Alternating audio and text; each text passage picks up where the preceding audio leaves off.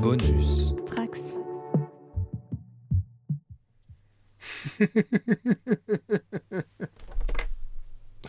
Tu veux qu'on fasse combien de temps? Et là, ça donne quoi? Tu m'entends d'où? Ah, c'est bon. euh, ouais, euh, ouais, ça me paraît bien.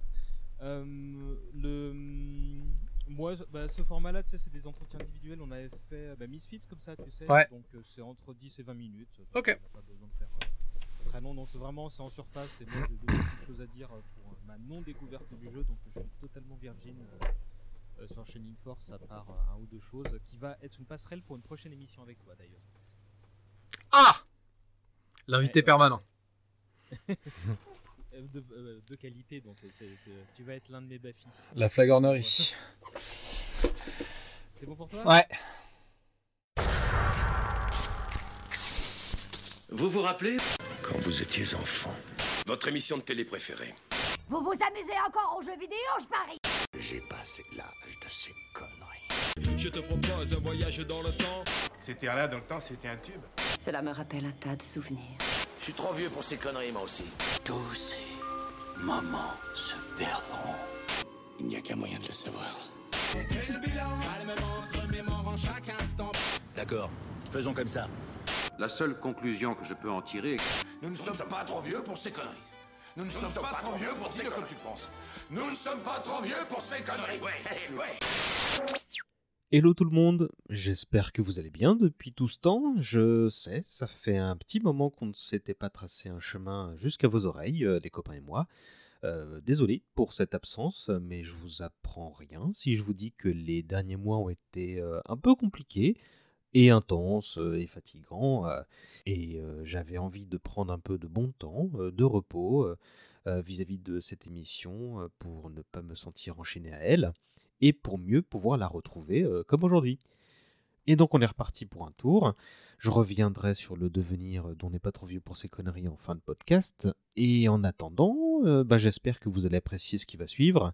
Je voulais faire un numéro sur les jeux vidéo de l'époque Super NES et Mega Drive depuis un bout de temps, mais je n'avais pas un sujet qui ressortait plus qu'un autre, plus une tendance qui se dégageait, bah, celle des RPG de l'époque. Du coup, pour cette reprise en douceur, bah, vous allez écouter un format anthologique, c'est-à-dire de courts entretiens réalisés en tête-à-tête avec quelques invités variés autour de cette thématique commune, ce qu'on a pu faire une ou deux fois par le passé. Vous allez entendre successivement euh, cinq personnes et chacune va parler d'un jeu de rôle fétiche auquel elle a joué euh, à l'époque, ou, pas forcément d'ailleurs, hein, il y a une ou deux exceptions, vous allez voir. Au programme, trois jeux sur la console 16 bits de Nintendo, puis deux autres chez la concurrence. Euh, on va commencer avec euh, Fabrice qui nous parlera de Chrono Trigger. On enchaînera avec Matt qui se penchera lui sur Shining Force, puis Romain sur Illusion of Time. Soyuz a choisi Landstalker et on terminera avec un petit nouveau, Stavro, qui lui nous parlera de Mario RPG. Et ben voilà, on va redémarrer tout de suite. Je vous souhaite une belle écoute.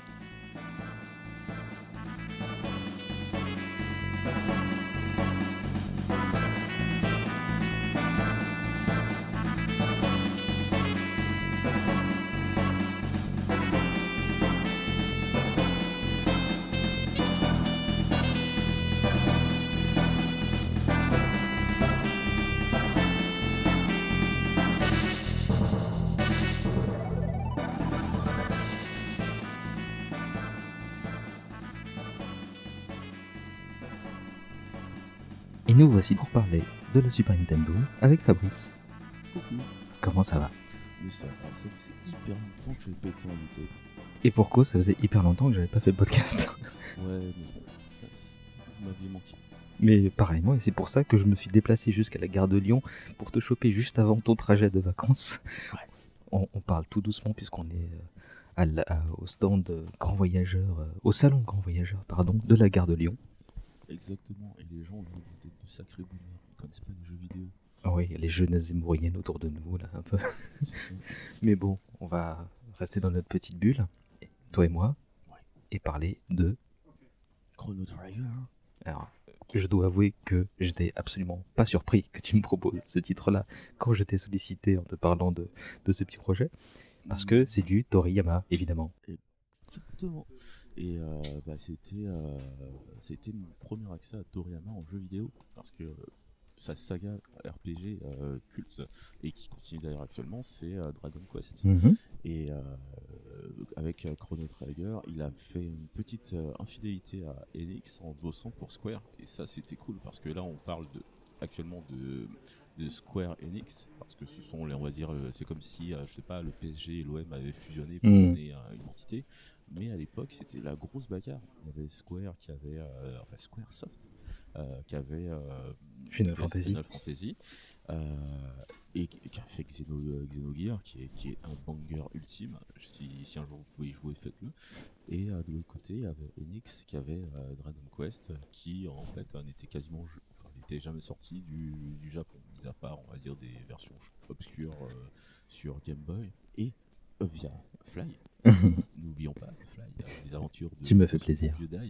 Euh, écoutez un certain, il y a un certain podcast euh, là-dessus. euh, je crois que c'est un euh, pas trop vieux pour ces conneries. c'est cela, mais c'était il y a Voilà. 4 ou 5 numéros de cela. Exactement. Donc euh, sur Fly, euh, à part ça, en fait, les Français ne connaissaient pas euh, Dragon Quest et donc ne savaient pas qu'Akira Toriyama avait bossé sur euh, bah, sur cette euh, licence de Dingo. Alors, rappelons juste que Toriyama, c'est pas le patron, c'est juste le caractère design là aussi de ce jeu-là. Ouais.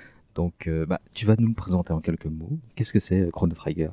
Bah, Chrono Trigger, c'est un RPG euh, à la japonaise, donc bah, comme Final ou même comme Pokémon, on va dire, où en fait on a, on a un roster de personnages qui va se bagarrer en temps, au, tour par tour. et la particularité de Chrono Trigger, comme l'indique bien son nom, c'est qu'on se balade d'époque en époque. Un jeu qui date des années 90, japonais, Voyage dans le temps, il y, avait une autre licence qu'il avait bien faite avec un même, une même touche graphique euh, assurée par Akira Toriyama et au scénario aussi. Bah, Dragon Ball. Ah oui, d'accord. Oui, mais je, pense- je restais sur la sphère jeux vidéo, donc je comprenais pas. Euh, non, non, euh, là, euh, là c'était pour dire que les années 90, en fait, Toriyama avait posé sa patte graphique sur euh, le voyage temporel en Mhm. réalité au Japon avec euh, Dragon Ball et la saga des six, des six ports de sel où Trunks voyageait à gamin dans le temps en créant des paradoxes temporels. Mais on renvoie là aussi sur les gens, sur l'épisode qu'on a fait sur Dragon Ball et Dragon Ball Z. Exactement. Et j'en faisais partie. Eh oui. Et euh, du coup, avec Chrono Trigger, où on suit euh, un épéiste qui voyage avec, avec donc Chrono, euh, l'épéiste, et qui voyage avec Luca, qui ressemble étrangement à Bulma. En fait, Mhm. on a une sorte de Bulma Goku euh, voyageur temporel qui saute d'époque en époque. Et euh, qui a un pistolet magique comme euh, Fouam dans, dans Fly. Exactement, avec euh, des similarités euh, de design assez cool, Euh, notamment pour euh, Chrono qui a une sorte de Goku rouquin. Mm. Preuve en est que quand on a un bon dessinateur, les rouquins peuvent avoir une âme. Oui, on va faire le rouquin, les euh, rouquin rouge flamboyant, hein, pas, pas roux. Ouais, est-ce que ce serait pas le stade ultime du rouquin? En Et, tous les cas, du côté de Toriyama, oui, puisqu'il n'y a pas eu encore de transformation avec les cheveux roux. Pas encore. Ah Non. ne lui donnons pas d'idée. Donc, euh, ouais, on a ce voyage en, ces voyages dans le temps, d'époque en époque, et donc avec, euh, avec euh, bah, des thématiques euh, différentes, des trucs cool, avec euh, des ambiances euh, parfois steampunk, parfois euh, médiéval fantastique et tout, donc euh, c'est plutôt cool. Parfois SF. Parfois SF, avec. euh, Parce que, parce un- que du coup, de ce, que, ça- ce, ce jeu-là, je m'en souviens très bien pour être le- l'un des premiers jeux que auxquels j'ai joué en émulation. C'est-à-dire, frustré de la STS, j'ai fini par le faire comme ça. Et euh, j'ai un bon souvenir justement de toutes ces époques et de la galerie de personnages que, bah, que, qui finit par rejoindre ton équipe, puisque tu les pioches donc à ces différentes époques. Quoi. C'est ça. Bah, une sorte de euh, brigade temporelle. Ouais, ouais, ouais. C'est, euh, c'est, c'est, c'est trop cool. Et euh, notamment, on a, on a une femme préhistorique Ouais. musclée. et ça, et ça c'est le kiff. Et ça, c'est le tien notamment. Non mais femme musclée, préhistoire, comportement hostile et agressif. Non mais une tuerie. Euh, Il y avait un tigre à dents de sabre qui était vachement cool aussi. Il y avait un chevalier qui brandit un équivalent d'Excalibur, bah, c'était Masamune ou un truc du genre, qui est une grenouille. Ouais, ouais. Euh, il y avait plein de persos très colorés comme ça. Par contre, je me souviens absolument pas de l'histoire. Euh, bah, L'histoire, c'est euh, bah, notre présent est niqué. Et en fait, euh, d'après mes souvenirs, parce que là, euh, on me cueille au débeauté comme ça, euh, le présent est niqué. En fait, il y a des glissades temporelles pour essayer de, euh, de remettre tout en ordre. On va dire ça comme ça. Après, euh, c'est difficile pour ce genre. En fait, j'aime pas trop pitcher les RPG Jap parce que dès que tu, tu as le malheur d'en dire trop, bah, le jeu il a, enfin, il n'a plus, il a plus trop de raison. Sauf que là, même si on spoil, en réalité, euh, allez-y parce que le voyage, euh, le voyage est parfait. Ouais, euh, d'autant que le- c'est rare que dans cette époque de, de RPG nippon où il y avait quand même euh, des histoires très complètes, j'ai pas l'impression que l'histoire soit le gros argument de ce jeu-là en particulier. Euh, J'ai l'impression que c'était le système de combat qui faisait tout, moi. Yes, c'était euh, le combat, la musique et, euh, bah, et le cara design. C'est euh, en fait c'était un truc, euh, c'était un truc de, de baiser. On avait Toriyama. Oui, on a compris. Merde. Et donc euh, ouais, et, et, euh, les voyages dans le temps, c'est euh, c'est un truc assez casse-gueule en réalité. Et la manière dont c'était euh, c'était géré, c'est vachement cool. moi, moi, ce que j'aimais bien dans les, dans les combats, alors que pourtant ils ont. C'est pas quelque chose de très différent d'un FF ou d'un ou d'un DQ dans le sens où bah, c'était du tour par tour. euh, mais il y a un truc qui était cool, c'était qu'en fait, t'as une galerie de quoi Allez, 6, 7 persos, et ils sont capables de se faire des actions coordonnées et, et, des, et des attaques complètement inédites, parfois qui sont la fusion de deux attaques entre le, les deux épéistes, parfois entre le, le- le- le héros et un magicien, ce genre de choses. Mais ça apportait une strat en plus parce que du coup, plutôt que, si je me souviens bien, tu devais préférer attendre ton tour pour pouvoir avoir plus de, faire monter une jauge pour pouvoir sortir des attaques plus conséquentes et notamment avec les euh, partenaires que tu as. Donc en fait, c'était tout indiqué de faire des de, jouer l'attentisme pour euh, sortir des trucs euh, qui allaient péter la tronche plus facilement aux, ennemis quoi. Exactement. Et moi, Chrono Trigger, je le mets dans ma trinité des, on va dire la trinité des années 90 au niveau RPG, avec donc et Valkyrie Profile.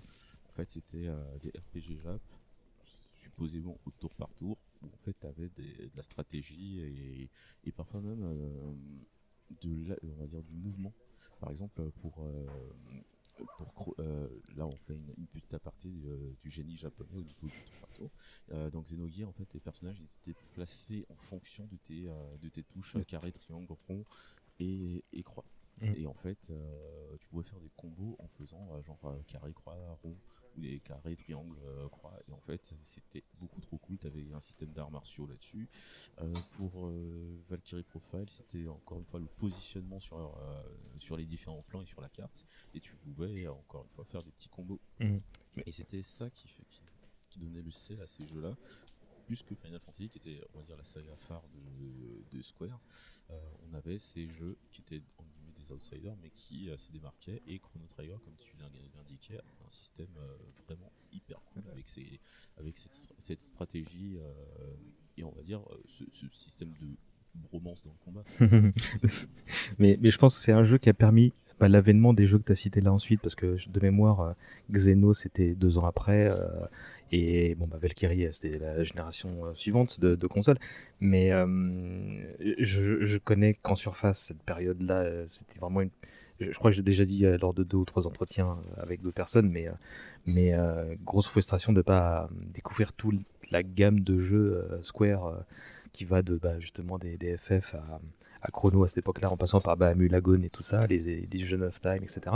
Et, euh, et, j'ai l'impression que, que si tu voulais consommer du RPG un peu plus ambitieux, euh, pas forcément meilleur, mais plus ambitieux en termes d'approche euh, de game design et de, de, bah, de jeu en lui-même, c'était cette école-là qu'il fallait privilégier. Et Chrono, alors j'en ai pas fait beaucoup justement des jeux en émulation, mais celui-là j'étais vraiment content de le faire parce que j'avais l'impression de, de- de voir un petit morceau d'histoire qui est quand même, quand même un peu méconnu parce que on n'y a pas eu droit en, en France. Je crois qu'on a eu droit qu'à une version Advance sur, euh, sur console portable euh, au début des années 2000, un truc du genre, et je sais pas ce que ça valait.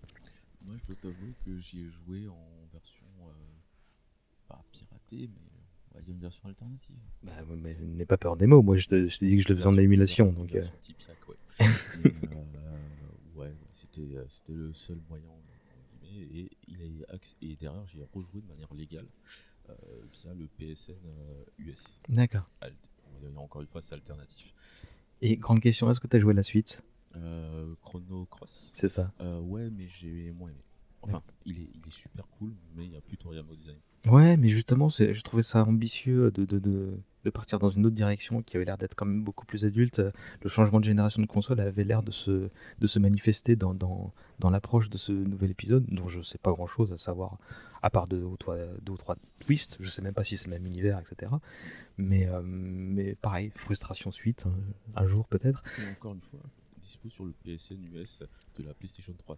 Donc ces jeux-là, en fait, euh, ils sont à 9 balles max euh, sur le PSN US. Vous faites un petit compte, vous mettez une adresse à l'anglais et euh, c'est bon. euh, Vous payez par PayPal et, vous récupérez des monuments de la, de la PS1 euh, ou même des générations avant parce que Square a mis pas mal de RPG depuis la Super NES sur le PS7 euh, US de la PS3. Donc profitez-en avant qu'il soit fermé.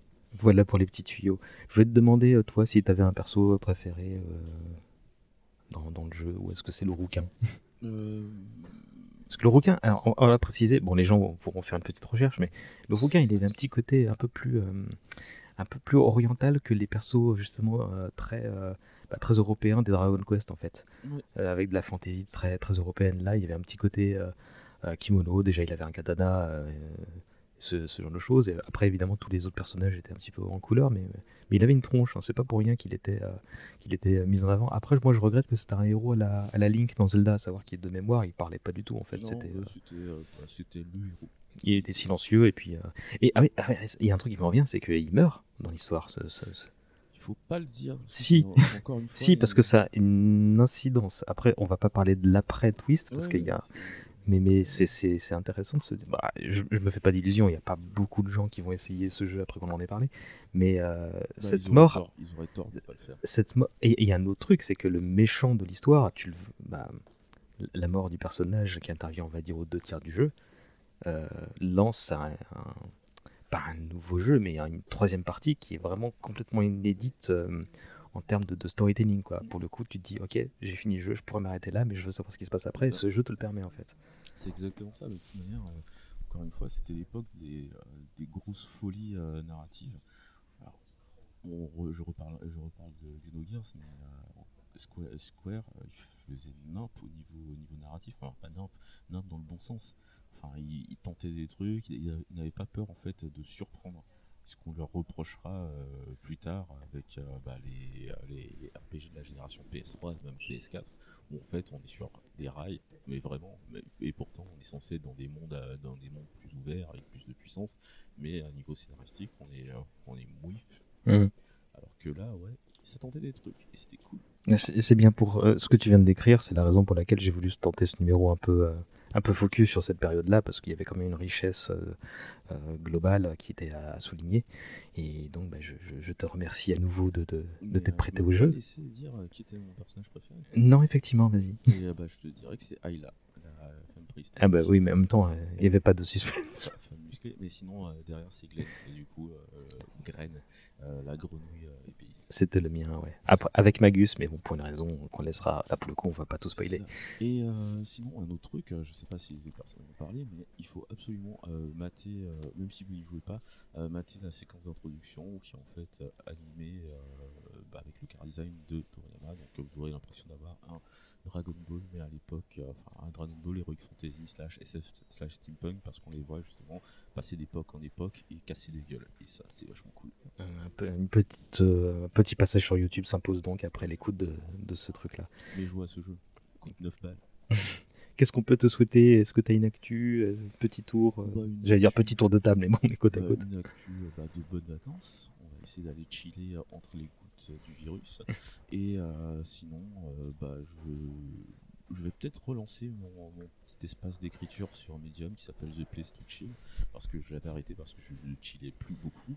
Et là, je vais essayer de re- me remettre à chiller et donc de partager euh, mes petits instants de chill avec vous toutes et tous. Écoute, tu nous diras ça et on relaiera l'information le moment venu quand, ça, quand tu te permettras de chiller, de le faire savoir au monde. Et euh, lisez Dragon Ball parce que c'est. Oui, je, je pense qu'il y a encore deux personnes qui ne nous écoutent pas, qui l'ont pas encore fait. Donc voilà, on va peut-être les convaincre ces deux-là. Écoute, je te remercie pour ce numéro d'ASMR improvisé. Bah, merci à toi. Et puis, ben, je vais te souhaiter de bonnes vacances. Merci. À À plus. A plus, Fabrice.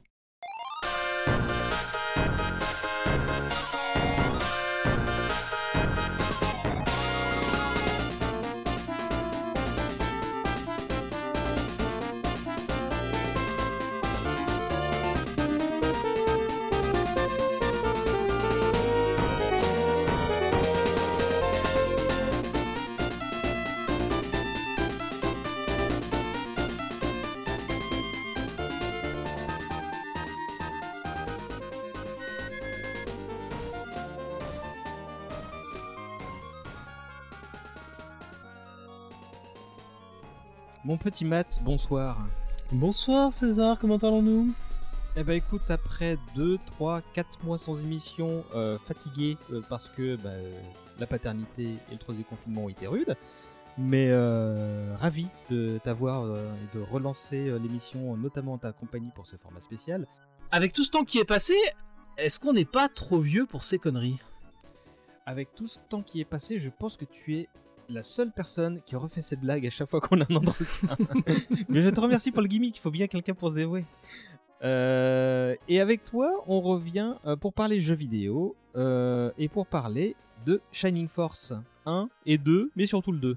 Ouais, surtout le 2. Moi, le 1, je le connais très peu. Euh, Shining Force est un jeu, euh, un RPG, un RPG, donc un jeu de rôle, un role-playing game, qui est sorti sur Mega Drive au tout début des années 90, que moi je n'ai pas découvert au tout début des années 90, mais plutôt dans la deuxième partie des années 90, et qui est un jeu qui m'a particulièrement marqué pour plein de raisons qu'on va, bah, pouvoir euh, détailler en fait.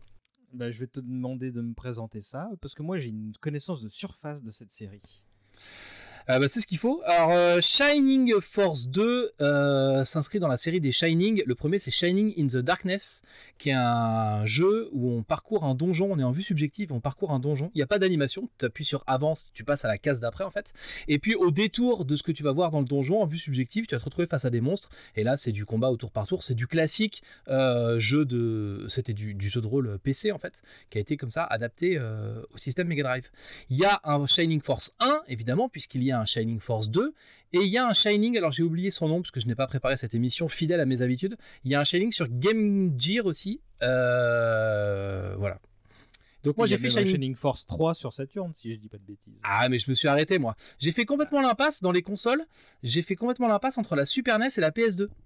Donc tout ce qui euh... et ensuite je suis resté que sur PlayStation. Donc PS2, PS3, mais... PS4. Mais vas-y, présente Shining 2 pendant que moi je, fais mes recherches.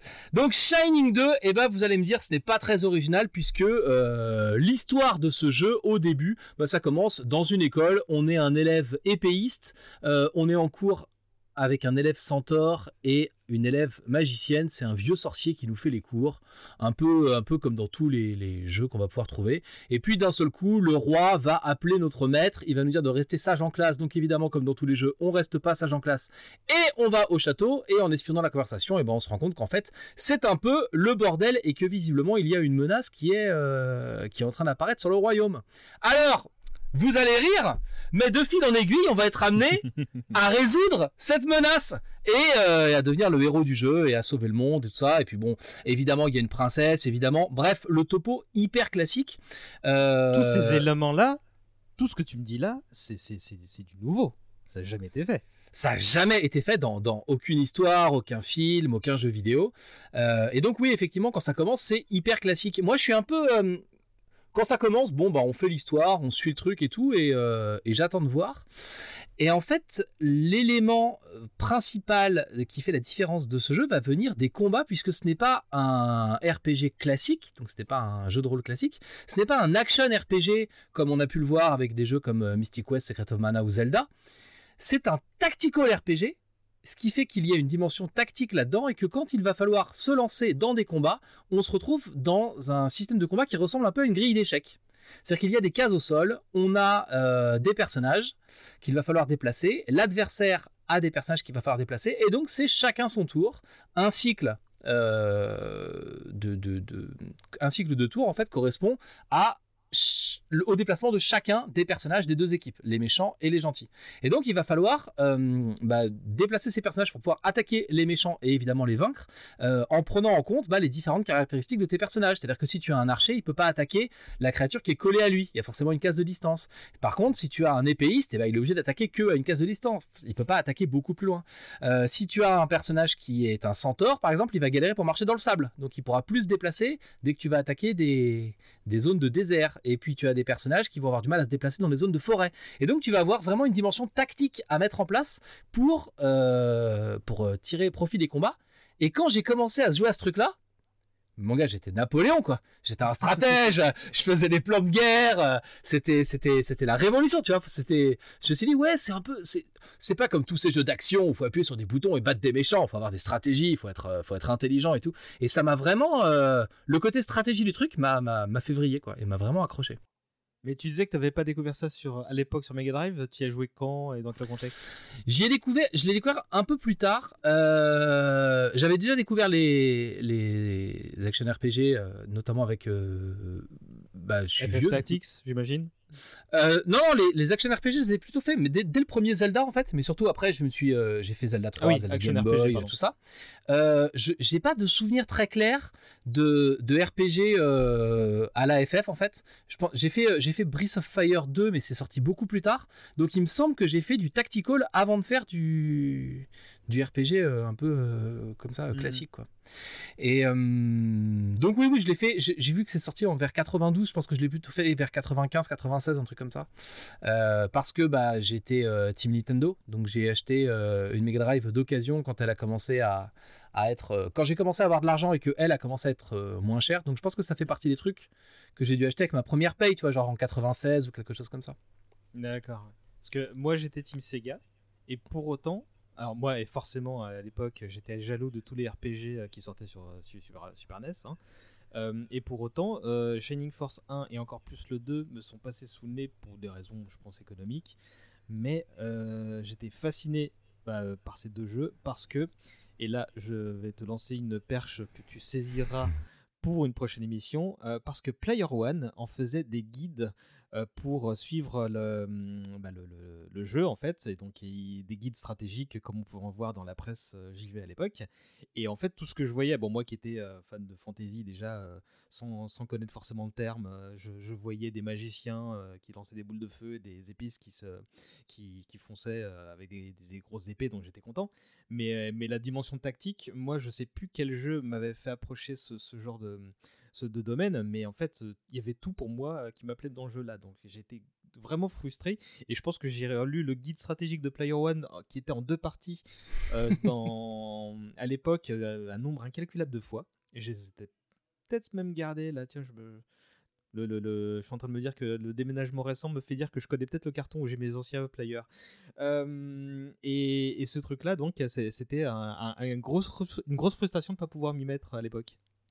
Il y avait un vrai intérêt à avoir un guide sur ce jeu-là à l'époque parce que autant les combats, euh, t'avais des moyens de, t'échapper quand ça tournait mal et du coup t'étais téléporté en ville. Du coup, tu récupérais ton énergie et tu pouvais reprendre le combat à zéro, mais en gardant ton expérience. Ce qui fait que la, technique principale dans le jeu, c'était une technique basée sur la répétition. Tu, tu commençais un combat, tu tuais tout le monde sauf le boss, tu t'évadais en ville, tu gardais ton expérience, tu relançais le combat, et comme ça, de fil en aiguille, en faisant des boucles de 4 ou 5 fois chaque combat, tu finissais par avoir des persos qui avaient des statistiques un peu pétées, et tu pouvais euh, relativement rouler sur le jeu. Euh, c'est pas qu'une technique de gruge, c'est-à-dire que si tu le faisais pas, euh, rapidement, genre vers le 7ème, 8ème combat, bah, tu passais plus les trucs en fait. Donc tu étais quand même obligé, à certains moments de l'évolution du jeu, de t'arrêter pour faire des niveaux. Mais C'était et du du- farming comme ça, quoi. Fallait farmer, ouais. Et du coup, le, le- t'as pas besoin de guide pour ces trucs-là parce qu'en fait, il suffisait de refaire les combats assez régulièrement et puis après, tu pouvais euh, voilà, passer les combats de, de façon assez simple. En revanche, les personnages, une fois qu'ils passaient leur niveau, c'était des enfants quand tu commençais le jeu, et une fois qu'ils passaient des niveaux, quand ils avaient atteint le niveau 20, tu pouvais les faire évoluer et donc ils changeaient de classe. Soit ils changeaient de classe de façon naturelle, soit tu avais trouvé un objet caché dans le jeu qui pouvait leur faire passer une classe supérieure. Par exemple, ton archer euh, pouvait devenir euh, soit un sniper, soit il pouvait se retrouver dans une sorte de tank. Et du coup, c'était plus du tout la même chose. Ton, ton, t'avais un petit gars avec une hache qui pouvait devenir soit un baron, soit un épéiste, en fonction de, ce que, de, l'objet que tu allais lui donner. Euh, et du coup, ces objets, c'était hyper punitif parce que si tu les chopais pas au moment où tu allais faire tel donjon et tout, tu, tu ne pouvais plus les avoir derrière. Tu avais une seule chance de pouvoir les prendre. Et pourtant, le jeu est assez libre. Tu peux, euh, tu, tu suis l'histoire, mais si tu as besoin de retourner en arrière euh, sur des endroits de la carte que tu as loupé, euh, tu peux le faire facilement. Tu, tu, ça permet même de déclencher deux nouveaux combats aléatoires et donc de, de farmer un peu différemment. Mais voilà, il y avait deux trois, deux, trois items d'évolution que tu pouvais choper que à un instant du jeu. Il y a des personnages que tu peux choper que à un instant du jeu. Genre, tu vas passer dans une ville, il y a un personnage qui est coincé. Si tu le chopes pas dans le puits à ce moment-là, la ville va être détruite et le personnage, tu l'auras jamais dans ton équipe, quoi.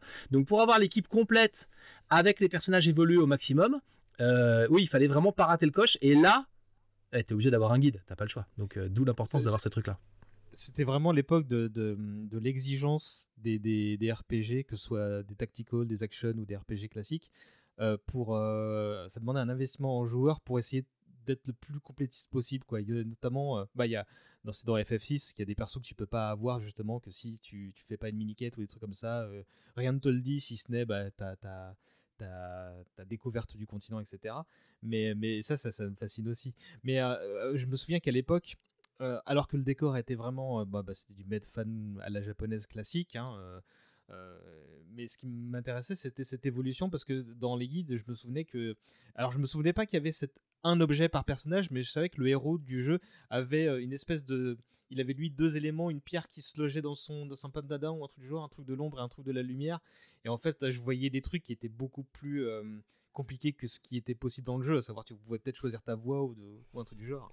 Alors c'est pas un objet par personnage, c'était plutôt un objet par classe. Puisque du coup, tu vas récupérer plusieurs archers et tu as un seul objet d'évolution d'archer. Donc c'est à toi de choisir. En plus, tu peux avoir des préférences. Parmi tous les archers que tu vas avoir, tu peux choisir lequel tu vas favoriser parce que, parce que son nom te plaît, parce qu'il a un bon look, parce que. Et du coup, lequel tu vas euh, voilà, favoriser pour qu'il devienne un peu ton petit chouchou pour. euh, pour euh, enfin, voilà, dans, dans l'évolution de tes, tes différents persos quoi. Et, et oui, ce petit, du coup moi il y a plutôt un côté appropriation plutôt qu'un côté choisir ta voix dans l'histoire. Mais du coup, je- tu me parles beaucoup des mécaniques et tout ça. J'ai pas l'impression que l'histoire soit particulièrement euh, sans sas. L'histoire, c'est une histoire relativement classique. En plus, moi, quand je l'ai fait à l'époque, le jeu était en anglais. Donc, je te cache pas que l'histoire, bon, euh, je vais pas en avoir saisi euh, toutes les subtilités. Non, non, moi, c'est vraiment les, c'est vraiment les mécaniques de. Moi, j'ai eu des souvenirs jusqu'à très récemment de, secteurs du jeu qui m'avaient marqué. Quand tu commences à avancer et que tu es sur, sur une map où en fait l'ennemi a disposé des sortes de... C'est des, des fleurs qui vont lancer des lasers, mais elles vont lancer des lasers sur toute la verticale de la carte. Donc tu dois réussir à avancer pour aller taper les lignes ennemies, en sachant que tous les personnages, ligne par ligne, peuvent se faire péter par euh, un tir adverse. quoi. Donc tu commences à rentrer dans des trucs de difficulté comme ça. Et ça m'avait marqué assez longtemps. Et du coup, je l'ai refait il y a pas longtemps, ce jeu. D'accord. Euh, Techniquement, ça a vieilli, hein, on va se le dire. En fait, ça, ça m'était déjà apparu à l'époque, mais de la même façon que dans Shining in the Darkness, c'était la même chose, il n'y a pas d'animation. C'est-à-dire que c'est deux sprites qu'on va coller. Euh, alors quand c'est le personnage qui est vu de dessus et qui marche sur la carte, bon bah t'as un sprite où il a le pied gauche en avant, un sprite où il a le pied droit en avant, et ça fait le boulot. Euh, quand c'est quand c'est des personnages en action, euh, t'as un sprite avec l'épée en haut, un sprite avec l'épée en bas. C'est comme ça qu'il met son coup d'épée quoi. Et puis sinon t'as euh, quand, quand il faut les faire un peu bouger en attendant qu'ils attaquent, bah, c'est c'est juste deux sprites qui, qui s'enchaînent sans, sans sans aucune animation quoi. Donc c'est hyper pauvre. C'est tout le temps les mêmes animations pendant le jeu. La seule- le seul moment où tu vas découvrir un peu quelque chose, c'est quand tu vas faire évoluer tes magies, ou alors quand tu viens de faire évoluer un personnage qui a changé de classe, et là tu vas voir un nouveau, un nouveau mouvement. Et puis, les méchants ont une musique d'attaque, et toi tu as une musique d'attaque. Donc tu vas entendre cette musique à chaque fois que tu vas attaquer, avec chaque personnage, pendant tous tes combats, pendant toute la partie. Donc il y a, quand même un truc euh, hyper redondant, dans la façon dont c'est fait. Alors tu peux accélérer les animations, je pense que dès les années 90, ils avaient compris que c'était un peu relou, tu peux, passer les textes et, et accélérer les animations. Mais oui, techniquement, il y a quand même un côté ultra, ultra, ultra répétitif qui fait que le jeu est un peu compliqué à faire aujourd'hui. Il faut vraiment... Moi, je l'ai refait euh, avec une fibre nostalgique et malgré tout, je suis allé aux trois quarts et j'ai pas, j'ai pas Mhm. tenu. Euh, je sais pas si, si tu le découvres aujourd'hui comme tu as envie de le faire en fait, hein, on va se le dire parce que tu t'es passé à côté de ton enfance en passant à côté de ce jeu. Je sais Bah, pas en si fait, tu vas kiffer en fait. Bah, moi, euh, je, je serais tenté, mais maintenant, ça va être un peu compliqué, effectivement, pour la raison de timing. D'autant qu'il y a plein d'autres jeux. Tu vois, j'ai lancé euh, à peu près trois fois FF Tactics euh, sans l'avoir euh, terminé. Donc, je pense qu'un jour ou l'autre, je vais, si je dois faire accorder un ordre de priorité, ce sera d'abord pour ça. Mais c'est pas grave, je vais rester sur mon doux rêve d'enfant de, et, et feuilleter mes Player One. mais mais, c'est- mais, mais d'autant que ce truc-là a été une. Euh, euh, une, euh, une perche pour moi aussi pour d'autres jeux bah, sur Saturn puisque encore une fois moi j'étais Team Sega et je me souviens que sur Saturn il y avait un, une espèce de, de, hum, bah, d'héritier tout trouvé puisque c'était un tactical qui s'appelait en France Myst- Legend of Mysteria et Riglord Saga en VO. Alors, me demande pas pourquoi le changement de titre, mais c'était euh, la même chose que, que, que, Shining Force avec une fantaisie hein, peut-être un peu plus adulte, un peu plus avec des twists. C'était intéressant. Euh, et euh, et mais c'était en 3D, donc forcément avec le Saturn avait mmh. tous les défauts, assez peu de transparence, etc. Mais c'était cool. Euh, il y avait des animations. Et je sais que dans la, la même époque, un peu peu de temps après, un ou deux ans après. Alors, c'était pas un tactical euh, case par case comme ça, mais il y a eu un jeu qui m'avait vraiment. Euh, euh qui, qui, aurait. qui t'aurait peut-être plu si tu es. Euh, si tu avais envie de jouer les stratèges, parce qu'en fait, c'était une espèce de, de de Dynasty Warriors, mais ambiance 16 bits. C'est-à-dire que tu voyais tes deux armées côte à côte, la tienne était à gauche et l'armée en face était à droite. en gros, tu avais les elfes, les guerriers, les, les, les, ninjas, etc. Et euh, les ninjas étaient plus forts que les soldats, les soldats étaient plus forts qu'un tel, euh, la cavalerie était plus fort que telle autre classe, tu vois. Et donc, en fait, plus tu avances dans le jeu, tu n'as qu'une classe au début, mais euh, si t'es. Hum, oui, tu vas devoir spécialiser. Voilà, et tu dois acheter d'autres classes et en tant que chef d'armée, tu veux toi-même tes propres attaques. Ça s'appelait Dragon Force, je crois, ce truc-là. Et c'était vachement bien aussi, mais dans un délire tout autre. Euh, donc euh, voilà, j'ai quand même fait ma part de, de, de, de tactical et de RPG, même si c'est pas cela, ça restera un doux rêve et c'est pas grave. Et eh ben, tu vois, j'ai un moi le truc particulier avec le tactical, c'est que j'ai jamais pu en faire d'autres que Shining Force 2. Ouais, j'ai essayé euh, Battle. Ouais. Je, sais pas, ça a pas pris. Il y a un truc qui fait que je me suis pas, je suis pas tombé dedans. J'ai essayé Disgaea. Ce qui m'a saoulé, mhm. c'est que c'était des cartes qui s'enchaînaient, il n'y avait pas vraiment d'histoire euh, entre les lieux et tout. Et pareil, ça m'a pas plus fasciné que ça. Et finalement, le seul tactical que j'ai vraiment fait, c'est Shining Force 2. et je mhm. suis resté sur, euh, sur ce truc-là. Bah, tu apprendras qu'il y a effectivement euh, non pas un, mais trois Shining Force 3 sur Saturn. Donc si l'émulation te tente, en fait, ils ont été tellement gourmands qu'ils ont fait trois parties du jeu pour, pour, pour cet épisode-là. Euh, j'ai entendu euh, dire qu'il y a eu tantôt des, des, euh, tentatives de remake, tantôt des suites, mais bon, rien de rien de, qui n'a parce que bon bah Sega par la suite a arrêté d'être constructeur et s'est contenté de faire quelques licences. Hein. Mais mais bon, si ça te tente, hein, Shining Force 3 c'est sur la table, en émulation quelque part peut-être. L'émulation c'est le mal. Hein on, va aller au troc, on va aller au troc de Lille, racheter les vieilles consoles, c'est ça qu'on va faire. Évidemment. mais, euh, mais non, non, écoute, euh, j'étais content d'évoquer ça avec toi parce que vraiment, euh, j'espérais quand j'ai lancé les, les, les, sujets que quelqu'un me dise Shining Force. Sauf que bon, ça, j'ai lancé ce sujet il y a des mois entre temps. on a été confinés, on a fait des trucs. Voilà, et, quand j'ai vu ça sur la liste, j'ai fait Ah bah Matt il va revenir. Et puis, et puis de toute façon, comme je te disais tout à l'heure, c'est une bonne perche pour parler de, de Player One et de, toute la presse de l'époque, un moment ou un autre. Ouais, ouais, il faut qu'on parle de Player One. Euh, moi, c'est ce qui va plus être mon, mon domaine de spécialité. J'ai commencé par Console Plus, j'en ai eu quelques-uns. Je suis passé à Player One. Il y a eu plein de magazines à l'époque. Il y a eu des trucs genre Supreme Power ou des trucs comme ça, euh, qui, étaient, qui étaient même des magazines éphémères. Mais euh, oui, oui, Player One, c'est un vrai, une vraie pierre angulaire dans. dans dans l'importation de la, de la culture japonaise, et mm. c'est bien culture le mot en fait en France, ils ont beaucoup participé à, à l'émancipation des jeux vidéo, à la démocratisation et à la publication des mangas. Euh, ils sont pas innocents dans, dans, dans, le fait que ce soit un phénomène aujourd'hui. Et, euh, et j'ai eu le plaisir de rencontrer des membres de la rédaction euh, dans une petite conférence il y a deux ans, donc euh, j'aurais plein de trucs à dire là-dessus. Oh là là, je, je me caresse les tétons. J'ai très hâte. Mais en plus, il doit y avoir un ou deux bouquins. Oui, je crois qu'il y a un bouquin sur l'histoire de Player One. Il y a un bouquin sur l'histoire de Player One et là, les auditeurs ne le savent pas, mais le Mat euh, recule pour aller prendre dans sa bibliothèque un gros bouquin qui s'appelle Les Chroniques de Player One, euh, qui est sorti chez Pika Édition et qui raconte, euh, bah voilà, la création du magazine, comment ça marchait, ce genre de choses quoi. Et c'est sympa, c'est très sympa. On apprend plein de trucs. pencher dessus et promis, on essaie de faire ça. Ça roule, on aura plein de trucs à se raconter d'ici là. Mais écoute, je n'en doute pas. Matt. Euh, Est-ce que tu vas faire Shining Force 2 Est-ce que tu t'es plutôt convaincu de le faire ou de rester sur, euh, sur le rêve que tu avais de ça? Écoute, je, je, je, pense au moins que je vais faire un entre-deux et que je vais le trouver en émulation et le lancer pour voir un peu le début. Et, peut-être que ça peut occuper certaines tranches horaires nocturnes. Mais je viens d'ouvrir mon livre de Player One. J'ai l'impression qu'il est dédicacé par oh Crevette, par euh, Matt et par Didou. Mais c'est incroyable C'est incroyable. Vénard. Mais euh, euh, les gens ne le savent pas, mais j'ai regardé ton expression et tu avais l'air de, de le réaliser. T'avais oublié qu'il était dédicacé ou? Ouais, j'ai oublié qu'il était dédicacé.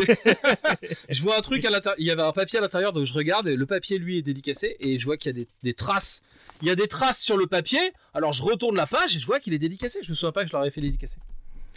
voilà. Bah écoute, my pleasure. Écoute, ravi d'avoir pu euh, te, te- te montrer euh, quelque chose que tu avais déjà. Mais c'est pour ça que je viens dans cette de- émission, c'est pour redécouvrir des trucs que j'aime déjà. Tu sais que suite à la dernière émission, j'ai racheté le coffret de Misfits et j'ai revu Misfits, que j'avais pas revu avant qu'on en reparle. Et on- je sais pas si on l'a dit, mais euh, la toute dernière émission qu'on a fait avec toi, donc les radios libres, euh, il arrivait une belle aventure à Arnold, mais on le laissera raconter ça euh, par rapport à, à Monsieur Fred. Yes, carrément. Euh, Matt, avant de nous quitter, est-ce que tu as un truc à dire sur ton actu, euh, nous dire où est-ce que tu vas partir en vacances, tout ça, tout ça?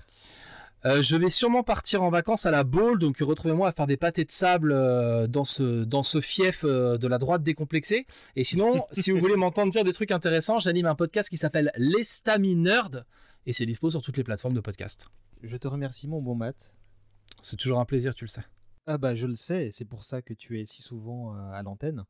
Euh, donc on se revoit au moins pour Player One et le- la presse JV de l'époque, et peut-être même pour d'autres euh, aventures euh, d'ici là. Il faut que tu trouves des mecs qui sont fans de console plus, de tilt et tout, pour qu'on puisse un peu s'engueuler, tu vois. C'est, euh, On va refaire le combat de la presse de l'époque. Écoute, bah, c'est mon intention, parce que si on est tous en train de dire que Sam Player c'était le meilleur, effectivement ça va un peu tourner en rond. Ce qui est la vérité. Ce qui est la vérité, mais bon, on, a- on aura le tact de ne pas d'être aussi franc de port le moment venu. Je te remercie mon- beaucoup mon bon Matt. À bientôt. À plus.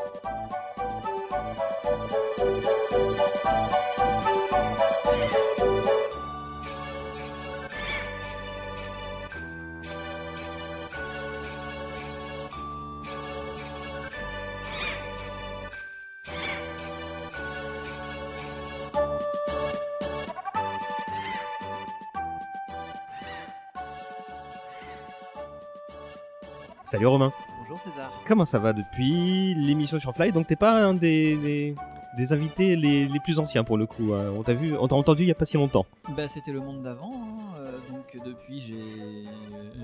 c'est- Je, je crois que c'était le monde d'entre deux confinements, hein, C'était pour le être monde précis. d'entre deux? Ouais. Ah la vache. Ça remonte à il y a un an, hein, facile. hein. Ouais. Ouais, ça remonte à il y a un an. Et ben comment tu vas depuis un an? Je vais bien, je vais bien. Euh, je vais bien. euh, Je vais mine. ça- Je ça écrit, euh, ça projette, ça, ça réécrit beaucoup euh, parce que c'était mal écrit la première fois et puis et puis voilà, ça et ça édite et ça corrige et, et ça joue un petit peu. et, ça- et ça projette beaucoup de ce que tu m'as dit, mais on ne Oui. peut pas évoquer la major- majorité de, la- de ce que tu m'as dit tout à l'heure. On le fera une autre fois. Absolument. Quand tu auras des choses à dire. Ce sera le directeur Scut. et tu auras ta- ton entrée toute trouvée dans ce micro pour pouvoir faire ta promo le moment venu. Mais là, on est censé parler de Illusion of Time. Oui. Alors, je me souviens de très peu de choses d'Illusion of Time, juste du logo que je voyais dans Player One à l'époque. Et donc, euh, je, je connais vaguement le, le- le pitch, mais, mais je vais te laisser l'introduire. Alors moi, Illusion of Time. Alors Illusion of Time, c'était euh, un jeu fait par Enix à l'époque où Enix était encore euh, séparé, une entité totalement séparée de Square et son concurrent principal. C'est un des très c'est un des premiers action RPG euh, traduits sur la Super Nintendo en France et donc en français. Euh, donc il- originellement ça s'appelait Illusion of Gaia. Ça a été retraduit par Illusion of Time en français parce que parce que why not? Euh, Il y a vaguement euh, le fait de redécouvrir des ruines du passé, euh, donc allez, allons-y, of Time.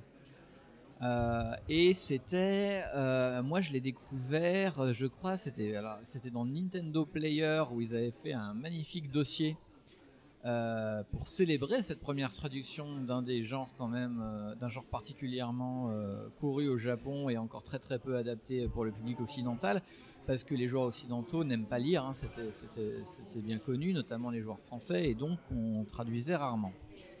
Et, moi j'avais joué à Zelda et c'était tout, hein, ça allait pas plus loin que ça. Et puis bah, je me suis fait offrir à Noël par ma maman. C'est un des rares jeux que j'ai réussi à me faire offrir au prix, euh, prix plein. Je sais pas, je sais plus comment j'ai fait parce que c'était c'était très mauvais les jeux vidéo pour les jeunes à cette époque-là. hein, donc on, euh, c'était compliqué de se les faire offrir par les parents. Mais celui-là, je l'avais eu. J'ai dû dire que c'était éducatif. J'ai dû dire qu'il y avait des ruines mayas et des ruines euh, et des ruines égyptiennes dedans. J'ai dû montrer des trucs. Genre, regarde. euh, Bien joué. et, euh, et du coup, et, et c'est, je pense, un des très rares jeux que j'ai fini à l'époque. Et, euh, et c'est incontestablement le premier où il y avait une histoire en tant que telle avec des personnages, il leur arrive des trucs, et, euh, ce qu'il y avait vaguement pas dans Zelda. C'est bon, Zelda, on réunit trois médaillons, après euh, on réunit euh, sept cristal, et puis on bute Ganon et, et Zou. Et, et Zou, voilà, c'est pas. Et là, il y avait euh, donc euh, un personnage principal euh, et plein de personnages secondaires qui avaient, comme il se doit, bénéficié d'une traduction de leur prénom. Donc, Attends, donc je m'accroche, vas-y, vas-y, vas-y. donc on joue Paul, et il a ses, po- ses, ses- ses potes qui s'appellent de mémoire euh, Luc, euh, Lily, euh, et je, je ne sais plus quels autres patronymes. euh, Bien français. Bien français, j'ai même envie de dire euh, parisien, enfin c'est bien, bien chrétien en tout cas. Euh, je, je, je, je, je me demande même s'il n'y a pas les quatre évangiles. Il y a un Marc aussi. euh, c'est- vraiment, ça tape. euh, voilà. Euh, mais surtout, voilà, c'était. Et donc, le principe de Illusion of Time, c'est qu'on joue un jeune homme qui se. qui va être, euh, bien sûr, l'héritier d'une prophétie euh, ancienne et qui. qui va sauver une princesse, qui elle-même est poursuivie par des mercenaires, des mercenaires euh, à la solde d'un esprit maléfique qui euh, va heurter, hein, qui va heurter la terre euh, dans peu de temps. L'histoire en elle-même est encore très est, assez floue et notamment la traduction française l'a probablement rendue assez floue. Et je n'en avais vraiment pas grand chose à faire qu'elle soit floue. C'est vraiment Illusion of Time, c'est une succession de scénettes qui ensemble n'ont pas de grand sens, mais qui font voyager. Euh, qui font voyager en changeant d'esthétique, donc euh, en changeant un peu de gameplay aussi au fur et à mesure que tu avances. tu as ce côté monté en puissance en mode action RPG, donc tu n'as pas des stats euh, que tu décides d'augmenter, mais chaque fois que tu, euh, chaque fois que tu tues tous les ennemis d'une salle, euh, tu as, euh, tu gagnes soit de la force, soit de la résistance, soit de la santé. D'accord. Et c'est prédéterminé ça, donc chaque salle te donne un truc, et une fois que t'as- tu as fait la salle, les ennemis re- ne respawnent pas, donc c'est voilà, il y a un côté aussi, tu évolues, euh, tu fais pas du farming, hein. une fois que tu as fini un niveau, tu l'as fini pour toujours. Euh, et il y a euh, une progression des pouvoirs du personnage, donc à la base tu joues un, un jeune garçon euh, che- avec, avec les cheveux ébouriffés euh, qui se bat avec une flûte. Ok. Je Donc- crois que ça me dit quelque chose, ça. Donc coup. euh, tu, tu tapes avec ta flûte comme si c'était un bâton. Et de temps en temps, tu joues de la flûte euh, parce qu'il y a certaines mélodies qui ont des rôles euh, qui sont plus ou moins magiques et qui débloquent euh, différents, différents niveaux au fur et à mesure de l'aventure. Et tu, comme tu es l'héritier d'une prophétie, tu es en contact euh, régulier avec l'esprit de Gaïa. Qui se- donc chaque contact est euh, par ailleurs l'occasion d'un point de sauvegarde. Et l'esprit de Gaïa, euh, en des points clés du scénario, te donnera différents pouvoirs. Donc au début, des pouvoirs qui sont inhérents à ta forme de euh, jeune garçon cheveux briefés avec ta flûte. Tu vas apprendre à beaucoup. Tu vas apprendre à... Au café, y a pas de problème. Tu vas apprendre à charger les murs pour détruire les murs. Tu vas apprendre à faire la tornade pour euh, grimper des pentes et buter des ennemis. Et à un moment donné, tu vas apprendre à te transformer en chevalier. Parce qu'effectivement, Paul va être capable, en gros, de, de devenir l'incarnation de guerriers du passé. Et donc, notamment d'un chevalier qui va être le chevalier, donc qui était traduit comme Chrysaor en français. Ok. Donc, qui a une épée d'or. Donc, ok, euh, adaptation qui, qui se vaut. euh, qui peut lancer des boules de feu, qui peut euh, faire des tremblements de terre et voilà, qui a une allonge plus grande. Et à la toute fin du jeu, il peut se transformer en une espèce de guerrier énergétique qui est la forme ultime du joueur et qui s'appelle, qui était Liquefia en français, parce qu'elle peut se Liquéfier. liquéfier et passer euh, et, et- et passer les murs et passer le, le sol. Et, et je me souviens que les voyages combinés à la- au fait que tu te transformes alternativement, et bien sûr, il y a des niveaux qui ne peuvent être passés que par certaines, une, une des, une des trois formes en fait, jeune homme, Hmm. chevalier ou liquéfia. Euh, la diversité des types d'ennemis que tu rencontres, le fait qu'il y ait des dialogues absolument tout le temps, euh, qu'il y a des mini-histoires qui incluent du coup euh, le groupe d'amis que tu as, qu'il y a des beaucoup de scènes très cinématisées. Euh, J'ai souvenir notamment qu'après le tout premier boss, vrai boss de fin, tu as une, tu prends le bateau et tu as une scène de naufrage et qui te fait traverser le continent, etc. Et entre la et tu n'as aucun point de sauvegarde, ni même aucun moment où le jeu te permet de faire pause entre la, le moment où tu as tué le boss et le moment où tu reprends le contrôle de ton personnage.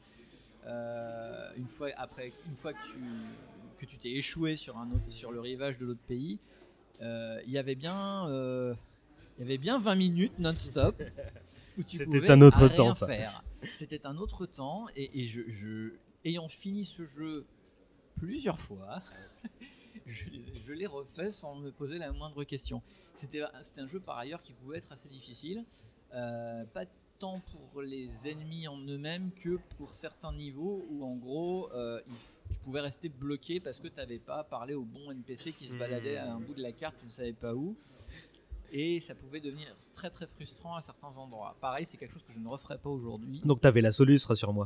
Donc j'avais la fameuse Solus parce que effectivement dans la grande série, euh, les joueurs français n'accepteront jamais de, jouer, euh, n'aiment pas lire et n'aiment pas réfléchir. Euh, on avait commercialisé le jeu avec un magnifique cahier de solutions, donc un, un- une marche à suivre du début à la fin du jeu pour euh, en gros bien finir le jeu. Ça a l'air débile comme ça. Mais en fait, d'une part, vu la, effectivement la difficulté de certains points dans le jeu, c'était pas forcément un luxe. Je rappelle qu'on n'avait pas internet à l'époque. hein. Donc être bloqué dans un jeu, c'était être bloqué dans un jeu jusqu'au jour où quelqu'un vous disait comment finir. Ouais, parce que là on est 93-94, un truc du genre. Là. Oui, oui, oui. On est, euh, j'étais mes années collège, hein, donc euh, on est 93-94, quelque chose comme ça. Euh, et oui. Non, vas-y. Et donc on avait ce cahier de solutions qui était, eh ben, euh, pour le coup, vachement bien foutu. Ils avaient fait un, un joli dos carré collé, euh, voilà, c'était pas une petite brochure, hein, c'était un, un vrai, euh, Un vrai bouquin. un vrai bouquin, euh, illustré pour l'occasion, avec un style qui était absolument pas japonais, qui était, enfin si, en gros si aucun moyen de savoir que le jeu avait pu venir du Japon si on se fie aux artworks du, du- du livre qui faisait un style très jeunesse occidentale, euh, bouquin jeunesse occidentale presque un peu à l'ancienne d'ailleurs. D'accord. Mais est-ce que un c'était peu genre joli Club des 5 en fait. Et c'était très joli. D'accord. Ça correspondait quand même, euh, même si c'était pas le style de Ouais. euh, Jap comme tu dis, euh, ça correspondait au jeu? Ah bah les, li- les, les, les, les, les costumes et les, et les coiffures et les designs des persos étaient respectés. Euh, avec euh, même une certaine, euh, un certain effort quand même pour, pour interpréter les designs de pixel, pi- en pixel art euh, 16 bits en, vrai personnage. Donc il y avait il y a eu des efforts de fait sur ces illustrations et j'en ai de, ai de, de très bons souvenirs. Et, et du coup, pour moi, ça reste un, sou- un- un souvenir très assez précieux. Euh, D'abord parce que ça m'a, ça a vraiment pour moi euh, introduit le, le- de l'intérêt pour les pour les jeux à histoire. Euh, honnêtement, je et, et comme et comme j'étais quand même gamin, jeune ado, euh, je, je pense que c'est le c'est un des seuls jeux où j'ai chouiné euh, en le finissant. Parce que bien sûr à la fin c'est complètement gnangnan. La musique est superbe, la musique est superbe, euh, le- l'environnement est superbe, le combat de fin est épique. Et c'est une fin en, en- comme, comme, aiment les, comme aimaient les faire les Japonais dans les années 90, c'est-à-dire en, en, en demi-teinte, euh, où euh, un peu à la, un peu, tu sais, genre le dernier épisode d'Evangélion quand. Oui, alors mais je vois pas comment. Ah, T'as as un passage dans le dernier épisode d'Evangélion où Shinji et se voit en écolier normal. Oui. Bah, t'as Ah, dans d'accord, Illusion ok. of Time. Parce que comme tout l'idée, c'est que le, dans Illusion of Time, je vais spoiler. hein, Oh, attention. pff, je pense qu'il y a. c'est que la Terre a, a- 30 ans de prescription. la Terre a plus ou moins arrêté d'évoluer. Euh, L'issue du combat final, c'est Juste que la une question d'ailleurs. Ouais. C'est notre Terre? C'est contemporain? C'est quoi le C'est un décor? peu compliqué. C'est une, c'est une Terre simplifiée. C'est assez bizarre. C'est-à-dire qu'effectivement, euh, l'idée c'est que le- le- le- l'évolution de la Terre s'est arrêtée et donc tu as une, une espèce de Terre simplifiée avec des choses qui rappellent. Donc tu as des, effectivement vraiment des ruines mayas, des ruines euh, de Nazca, des ruines. Et puis tu as une géographie. Oui, il pourrait y avoir effectivement une Amérique du Sud. euh, tout- rien. euh, Aucune des ruines n'est placée correctement, mais c'est pas grave. D'accord. Et à la toute fin du jeu, que tu as vaincu l'esprit maléfique euh, qui, euh, voilà, qui maintenait la stagnation du monde. Tu vois les continents euh, finir la dérive des continents d'une certaine manière et se former pour former le, le monde terrestre qu'on connaît. Donc pour essayer de former une espèce de continuité, est un dernier, un dernier plan sur euh, le héros et tous ses amis qui en fait vont à l'école avec un cartable sur le dos, euh, etc. Le statu quo est à retrouver. euh, Voilà, c'est ouais, ça, C'est très Jap le- ça aussi dans l'esprit, ouais. Et c'était très. euh, et moi, ça a marché à fond, quoi. Je trouvais ça génial. C'est énorme. Je me disais, il devrait faire un film là-dessus. Bon, euh, ce qu'on peut se dire quand on est gamin et qu'on rencontre une histoire qui te plaît. et- Mm. Ah, c'est la meilleure chose du monde. euh, bon. Mais c'est marrant parce que quand tu m'as proposé ce sujet-là, et c'est seulement euh, là pendant que, que- que je te parlais que j'ai fait ma petite recherche, je pensais que tu me parlais d'un autre jeu. Qui, euh, bah, qui était de la même époque et qui était de l'écurie euh, Squaresoft là cette fois Mhm. et c'était euh, Secret of Evermore où, où il y avait un gamin qui avec accompagné d'un clébard et qui se baladait de d'époque en époque et en fait je pense que j'ai fait l'amalgame à cause du titre de Illusion of Time Eh ben, tu as bien fait parce que c'est en fait c'était une gamme et je crois que Secret of Evermore était censé. Alors, il y a- il- Illusions of Gaia, il me semble qu'il y avait un premier. euh, Ouais, un- un- une espèce de saga mère qui s'appelle avait- Soul Blazer ou un truc du genre. Voilà, il y avait. Soul Blazer avant. Petite erreur commise par Romain qui, à la suite de cet enregistrement, m'a contacté pour me dire que c'était plutôt Terranigma la série en question. Inutile de nous incendier dans les commentaires, euh, merci. Et d'ailleurs, dans Illusions of Time, Illusion of Gaia, tu as un boss secret qui arrive si tu as récolté euh, toutes les ressources, tous les, tous les rubis du jeu, qui est un boss de Soul Blazer. Qui est impossible à battre, d'ailleurs, je l'ai jamais réussi, mais bon, qui est totalement optionnel. euh, et qui n'a rien à voir avec le reste de l'histoire d'ailleurs. Enfin, tu te demandes qu'est-ce qu'il fout là. Et, et donc, il y avait Soul Blazer, Illusion of Gaia et Secret of Evermore qui est sorti après, et qui a été effectivement également fait l'objet d'un- d'une adaptation euh, en français qui a pas du tout eu le succès par contre de Illusion of Gaia je crois mais qui est surtout arrivé un peu en moment où la Super NES était en- Mm. commençait sa fin de vie en fait Ah, mais c'est pour ça que j'ai fait l'amalgame parce que c'était vraiment euh, bah, une, bon, une époque qui a duré quelques années, mais euh, une époque de frustration pour moi parce que c'était, j'avais pas la, la, la Super NES, donc euh, c'était des jeux que je suivais sur les magazines de jeux. un, peu- un peu frustré, mais, mais du coup, je comprends mieux le, le- la relation que, que j'ai créée dans ma tête. Mm. Bah, c'était aussi bon tu avais ça aussi dans les Final Fantasy mais tu avais ça très très fort dans cette gamme de jeux là le, le thème de la planète qui se meurt ou de l'esprit de Gaïa qui Mm. se voilà qui est euh, attaqué par euh, soit euh, les humains soit les- etc bon c'est quelque chose que tu vas retrouver énormément dans les Final Fantasy après mais c'était déjà vraiment très prégnant dans cette gamme de jeux de- d'Enix après c'est aussi des jeux qui pêchaient beaucoup je pense parce que c'était quand même des histoires très décousues euh, c'était du symbolisme en fait, tu vois. C'était, c'est, pas grave si les scènes, si s'il n'y a pas de vraie cohérence en- euh, d'intrigue, de Mm. l'intrigue, parce que l'important c'est de, d'avoir du symbolisme fort, d'avoir un héros qui progresse, une quête initiatique et euh, et euh, d'avoir une espèce de morale à la fin. Euh, à ce titre-là, euh, par rapport à la baffe que, qu'est Chrono Trigger à peu près en même temps, peut-être un ou deux ans après. Après, je crois. Euh, 95, je pense. 95, ouais, oui, c'est, ça. Je, je dis ça parce qu'on en parle dans, dans cet épisode-là avec oui, oui, Fabrice. oui, non, mais je sais. Euh, c'est clairement, c'est clairement, euh, en fait, Illusion of Time, c'est encore un jeu pour enfants. Hmm. Il y, a, il y a ce côté-là, c'est encore je, c'est jeunesse. euh, le moment de proposer des histoires euh, compliquées, euh, avec des vrais choix à faire, etc. Ça vient après. Je, je, je, je vois ce que tu veux dire et en fait, euh, je, je me faisais la réflexion que, bah, cela dit, tu le disais tout à l'heure, hein, ça t'a quand même ouvert à bah, une partie de ton métier en plus aujourd'hui, tu vois, euh, mine de rien. Ah bah euh, ouais, d'une certaine manière, bah pour moi c'était vraiment un, un démarrage geek en fait. Euh, c'est un démarrage geek au sens où, en fait, c'est ce genre d'œuvre est tellement bordélique, tellement symbolique, tellement gaminesque et tellement belle en même temps que c'est moment où tu te dis, mais en fait, on peut faire n'importe quoi. En fait, on peut inventer des trucs. Euh, et, et- et voir comment on les rafistole. Et bon, bah oui, du coup, aujourd'hui, je travaille euh, dans, le, dans le jeu de rôle papier, euh, dans la littérature de l'imaginaire. Et, et c'est probablement ouais, un des moments, une des étapes de lancement. Quoi. On remerciera ta maman qui t'a offert ce jeu plein pot. Ouais, mais, je, faut- je suis pas sûr qu'elle s'en souvienne. Euh, Eh ben écoute, maintenant l'internet s'en souvient pour elle.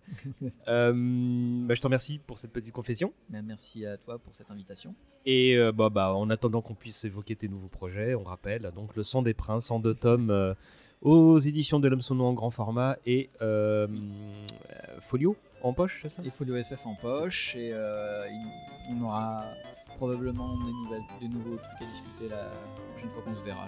Bah, Je l'espère. Merci Romain. À bientôt.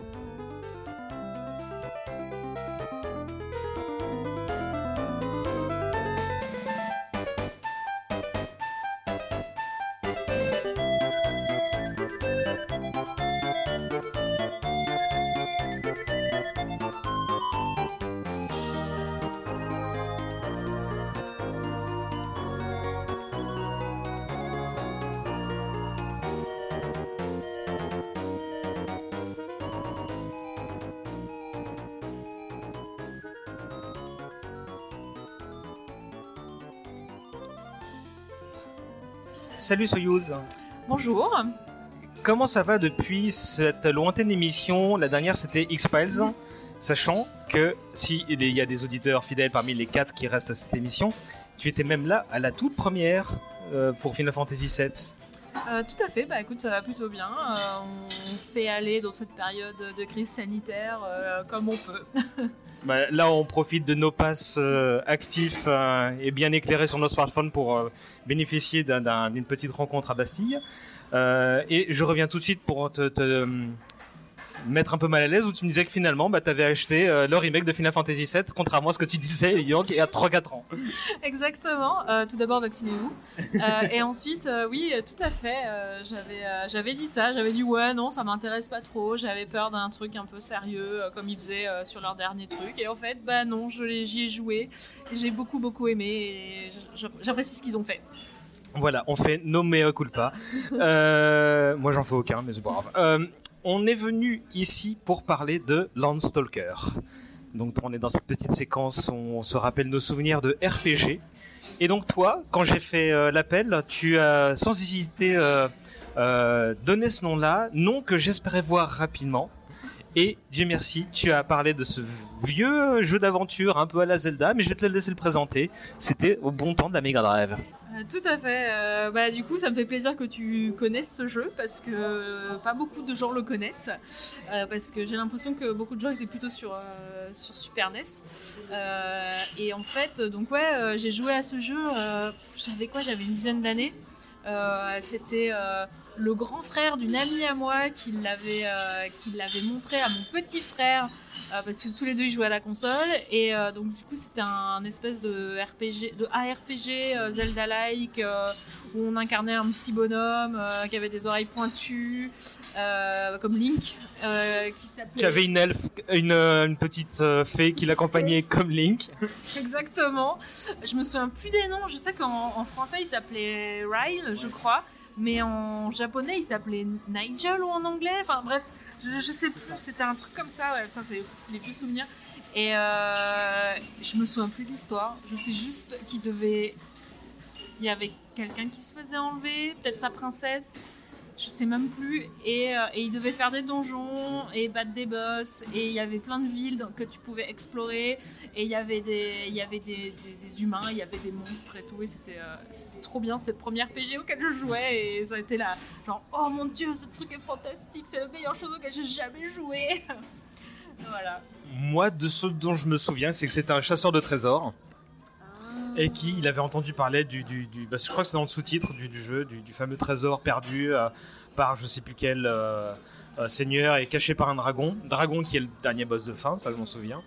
Et il, se- bah, il se retrouve embarqué par appât du mais évidemment, aventure qui le dépasse, beaucoup plus grandiloquente qu'il n'y paraît. Et je me souviens surtout d'un antagoniste qui était une espèce de duc qui paraît sympa au départ et qui s'avère être un gros connard, euh, Ah ouais. cheveux blancs, euh, je sais pas si ça dit quelque chose. Ça, me, ça me dit quelque chose. Je me souviens aussi de l'espèce de sorcière euh, un peu sexy euh, qui était accompagnée par deux monstres euh, et euh, qui faisait des trucs genre. Et euh, ouais. C'est marrant, je me souviens plus du duc euh, qui a de la classe que de la sorcière sexy, faut que je m'interroge. voilà. Et euh, j'ai pas beaucoup de souvenirs, mais je me souviens de. J'ai quelques flashs, de, surtout, du début du jeu, parce que j'ai surtout joué au début du jeu, parce que j'avais 10 ans, j'étais pas bonne aux jeux vidéo. Et, euh, c'était. euh, ouais, cool. Et du coup, on a passé euh, toute notre enfance et notre adolescence avec mon frère à rechercher l'expérience qu'on avait vécue sur. Euh, sur, euh, bah, sur, sur le Land Soccer où on se disait à chaque fois fait, oh mais ce jeu il ressemble à Land Soccer vas-y il faut trop qu'on y joue et tout sur des jeux qui avaient rien à voir et euh, c'est comme ça grâce à ce jeu que je me suis intéressée d'ailleurs à FF7 euh, quelques années plus tard quoi C'est c'est une manière de boucler la boucle. Mais moi, je me souviens que le studio s'appelait Climax. Et qu'ils avaient fait un petit jeu après, euh, dont j'ai plus le nom. Puis un autre qui s'appelait Dark Savior, qui avait l'air d'être vraiment le, le jeu hommage aux fans de, de, de Landstalker. C'était sur Saturn. Et c'était tout pourri. Euh, mais Landstalker, moi je me souviens que bah, c'était pour beaucoup, et manifestement c'est ce que tu as commencé à dessiner tout à l'heure, c'était un peu le, le, le- le sauf-conduit idéal pour tous les fans de RPG qui n'avaient pas la Super NES et qui se retrouvaient, euh, bah, qui au final n'ont pas été, euh, comment dire, trop euh, maltraités parce qu'il y avait Soleil, il y a plein de jeux qui ont, qui, qui ont fait la gloire de la Mega Drive à cette époque-là, mais je crois que c'est vraiment le tout premier, surtout pour les auteurs européens parce qu'il était, euh, il était en français. Oui. Il était en français ce jeu-là. Et je crois que vraiment, euh, pareil, c'était un premier euh, galop d'essai pour le RPG. Bon, là, pas, pas hardcore vu que c'était un truc à la Zelda, donc plutôt facile de prise en main. Mais moi, moi, je me souviens que la première difficulté, c'était la 3D isométrique. Ah, la 3D, la 3D isométrique, mais quel enfer ce truc Il fallait jouer sur les diagonales de la Mega Drive. Et du coup, euh, parce que j'ai- je l'ai téléchargé en émulateur, j'avais oublié ça. Ah. J'avais oublié que j'avais téléchargé ce jeu en Mais toi, tu l'as découvert sur un Mega Drive Je l'ai j'ai découvert sur Mega Drive. Et tu y as mais- rejoué, d'accord. Mais avec mon frère, euh, en- mais ce jeu il nous a tellement obsédés pendant des années que euh, dès qu'on voyait euh, nos loot en forme de bourse euh, Mm. d'or, euh, c'était ça ressemble à ça ressemble à, à Landstalker, il faut qu'on y joue et tout. Genre des jeux qui n'avaient rien à voir. Et euh, pour moi, l'héritier de Landstalker, c'est euh, ça peut-être rien à voir, mais c'était Alundra sur euh, PlayStation. Mais je crois même que c'est peut-être un jeu de, de, de Climax aussi, ou alors. euh, Parce que ça. Le, le... J'y ai pas joué, mais je crois que les images qui me viennent en tête se ressemblent pas mal, effectivement. Ouais, ouais, ça ressemblait beaucoup. C'était plus dur que Landstalker, mais ouais, j'ai des flashs là qui me viennent. Et mais ouais, pour en revenir à Landstalker euh, on savait, enfin, on savait même pas que ça s'appelait un ARPG, tu Non, vois. non, ouais. C'était, euh, c'était vraiment euh, la, la- la toute découverte. Donc ouais, il y avait ce, ce truc isométrique qui était, qui était pas une mauvaise idée en soi. Visuellement, ça avait un peu de la gueule. Euh, mais moi, je me souviens des, des zones de noir et tu rentrais par une petite porte et Mm. tout. et ça me revient là. les, euh, les, les villages qu'on explorait, c'était la première fois que je voyais un jeu avec une sauvegarde. Rien qu'un jeu avec une sauvegarde, c'était genre. Moi, ça m'avait cassé la tête. Je fais Ah, mais on peut se sauvegarder dans un jeu, on n'est pas obligé de recommencer dès le premier niveau à chaque fois, comme sur les Sonic ou sur les. Les, les jeux, les jeux Disney, Ouais. on jouait à ça, euh, comme on n'avait que des Sega, euh, on, on avait principalement ça, genre le Roi Lion et tout, euh, c'était très bien, mais, mais moi du coup il y avait un scénar, il y avait des personnages auxquels on s'attachait, c'était Mind blow. ah ouais, c'était euh, l'explosion de la tête, quoi. Euh, Euh, je reviens sur la 3D isométrique parce qu'en fait, j'ai des flashs pareils de, de moments où tu dois porter des jarres, les déplacer ailleurs. Et je pense qu'aujourd'hui ce serait injouable, mais je pense que pour l'époque, on, avait juste du temps et de l'acharnement à revendre pour pouvoir faire des, des quêtes à la con qui, qui servaient à pas grand chose. Sans doute, c'était sans doute des quêtes annexes ou des trucs comme ça. Mais à côté de ces, trucs-là, pour les combats, c'était plutôt pratique en fait. On s'était habitué au fait que c'était les diagonales. Enfin, moi je m'étais habitué assez rapidement. Enfin, je me crois me souvenir que euh, l'habitude venait assez facilement. Que pour les combats, bah en fait, c'est c'est pas haut, bas, gauche, droite, mais les diagonales on s'y fait. Et, euh, et plus tu avances, évidemment, plus tu avais de pouvoir, d'armes, etc. Et moi, je sais que le truc faisait péter les plans, c'est que c'était du pixel, euh, comment dire, bah, qui pourrait passer pour moche aujourd'hui. Pour là, je revois des images. Mais euh, t'avais des évolutions de- de- des nouvelles bottes, des nouveaux plastrons, etc. Et c'était juste des couleurs qui changeaient. Mais juste la couleur, te dire ah mais mon plastron il est pas gris là il est doré ah ouais ça me faisait péter les plombs parce que dans plein de trucs tu voyais pas ça en fait. Le- les épées aussi, quand tu donnais un coup d'épée, t'avais un coup de magie différent. Ouais, Là, je- ouais. Il y a tout qui me revient là. euh, le coup du plastron, pareil. Je me souviens, au début, t'as un plastron euh, marron, je Mhm. crois, puis après, t'as un truc euh, argenté, puis après doré et tout. Je me souviens des, des petits coups d'épée, puis les, les- les ennemis qui changent de couleur en fonction de, de s'ils sont plus durs. mais ça, c'est un, un peu un classique, ça quand même. Qu'est-ce que t'avais d'autre ah, Je sais plus, mais moi j'ai vraiment le, euh, mon, mon plus gros souvenir de, de ce jeu. C'est euh, quand tu arrives à la, la grosse ville, Mercator. Mercator, Oui, Mercator, c'est ça, Mercator, ouais. Et euh, moi, ça me, fait, ça me rendait ouf parce qu'il y, a- il y genre, des maisons partout, il y avait plein de trucs à explorer. Il y avait un, un espèce de casino, je crois. Non, c'était pas un casino, il y avait un espèce de truc secret à un moment, quelque part. euh, et euh, puis tu pouvais rentrer dans le château aussi. Fallait, il y avait une technique pour rentrer dans le château, il fallait explorer plusieurs fois un endroit. Puis après, tu avais une meuf qui était à un endroit. Et puis si tu allais trois fois de suite, euh, la troisième fois, elle, elle- elle apparaissait. Et donc tu pouvais lui parler et elle te disait Ah, mais en fait, euh, ouais, tu peux aller au château. Et là, tu avais tout un truc pour faire avancer le scénar au château avec un concert au piano. Et, tout. Et je me souviens que la musique qui était jouée, j'avais retrouvé le début euh, à la harpe. Ah, Parce que je faisais de la harpe quand j'étais petite et, euh, et ça me rendait ça me rendait ouf c'était genre le meilleur truc que j'avais jamais fait dans toute ma vie Euh, le jeu j'entends et euh, ouais, et alors d'ailleurs dans ce passage là au château il y a une scène qui a été censurée en français parce que mon frère euh, s'est acheté euh, il y a 15 ans un truc comme ça il s'était acheté une, une Mega Drive euh, japonaise pour y jouer en japonais ah il parle pas un mot de japonais Euh, et on a découvert une scène qui n'était pas dans le dans la version française. Dans la version française, il y avait une pièce euh, qui était bloquée par. C'était un, un onsen, qui était bloquée par une meuf quand tu étais au, au niveau du château. Ça me dit vraiment quelque chose ouais. Et euh, quand tu rentrais euh, dans la version japonaise, tu pouvais rentrer et tu pouvais espionner la méchante avec euh, la sorcière sexy en train de prendre son, son bain. Et à l'époque, j'avais quelques très vagues euh, notions de japonais. Et euh, donc, tu avais le petit personnage, Rail, qui rentrait et puis qui allait mater la meuf. Et au moment où il essayait de la mater, il y avait la petite fée, je me souviens plus comment elle s'appelle, qui lui foutait une grosse baffe et qui le traitait de pervers. Parce que c'est le seul truc que j'avais réussi à comprendre, c'est le hentai, un truc comme ça. Voilà. Et, euh, et avec mon frère, ça nous avait rendu tarés. On était oh putain Mais encore maintenant, on découvre des, des nouvelles choses sur ce truc. La cancel culture déjà à l'époque. Bah, c'est surtout que c'était avant. euh, bah, c'était à l'époque euh, en France euh, où tu avais Famille de France. Donc, ouais, c'était la, la cancel culture, mais, mais des méchants. Enfin, donc, ouais, c'était. C'était marrant. C'était parce que les jeux vidéo, c'était pour les enfants, tu vois. C'était Mm. pas pour, pas pour les, les- les jeunes adultes ou les ados. Euh, et donc, du coup, non, il fallait surtout pas. Alors que c'était vraiment, mais littéralement, trois pixels qui se battaient en, qui se battaient en duel. Je crois qu'on lui voyait même pas. euh, Enfin, c'était. Elle était juste à poil dans son bain, tu vois, Mm. genre. Mais on voyait rien. Donc, euh, ça expliquerait cette- ce mystère de cette porte qui reste à jamais fermée. Mais euh, moi, moi, je me souviens que hum, rétrospectivement, alors que j'ai manifestement très peu de souvenirs de, de ce truc-là, que euh, outre euh, là tout à l'heure je disais que c'était un palliatif pour ceux qui pouvaient pas faire de RPG, mais mais je crois que ça je l'ai je l'ai compris qu'après parce que sur le moment euh, tu, tu, tu regardes ce à quoi tu peux jouer, euh, beaucoup d'échanges en, en cours de récréation sur les sur les, les immenses cassettes qu'on qu'on- qu'on s'échangeait.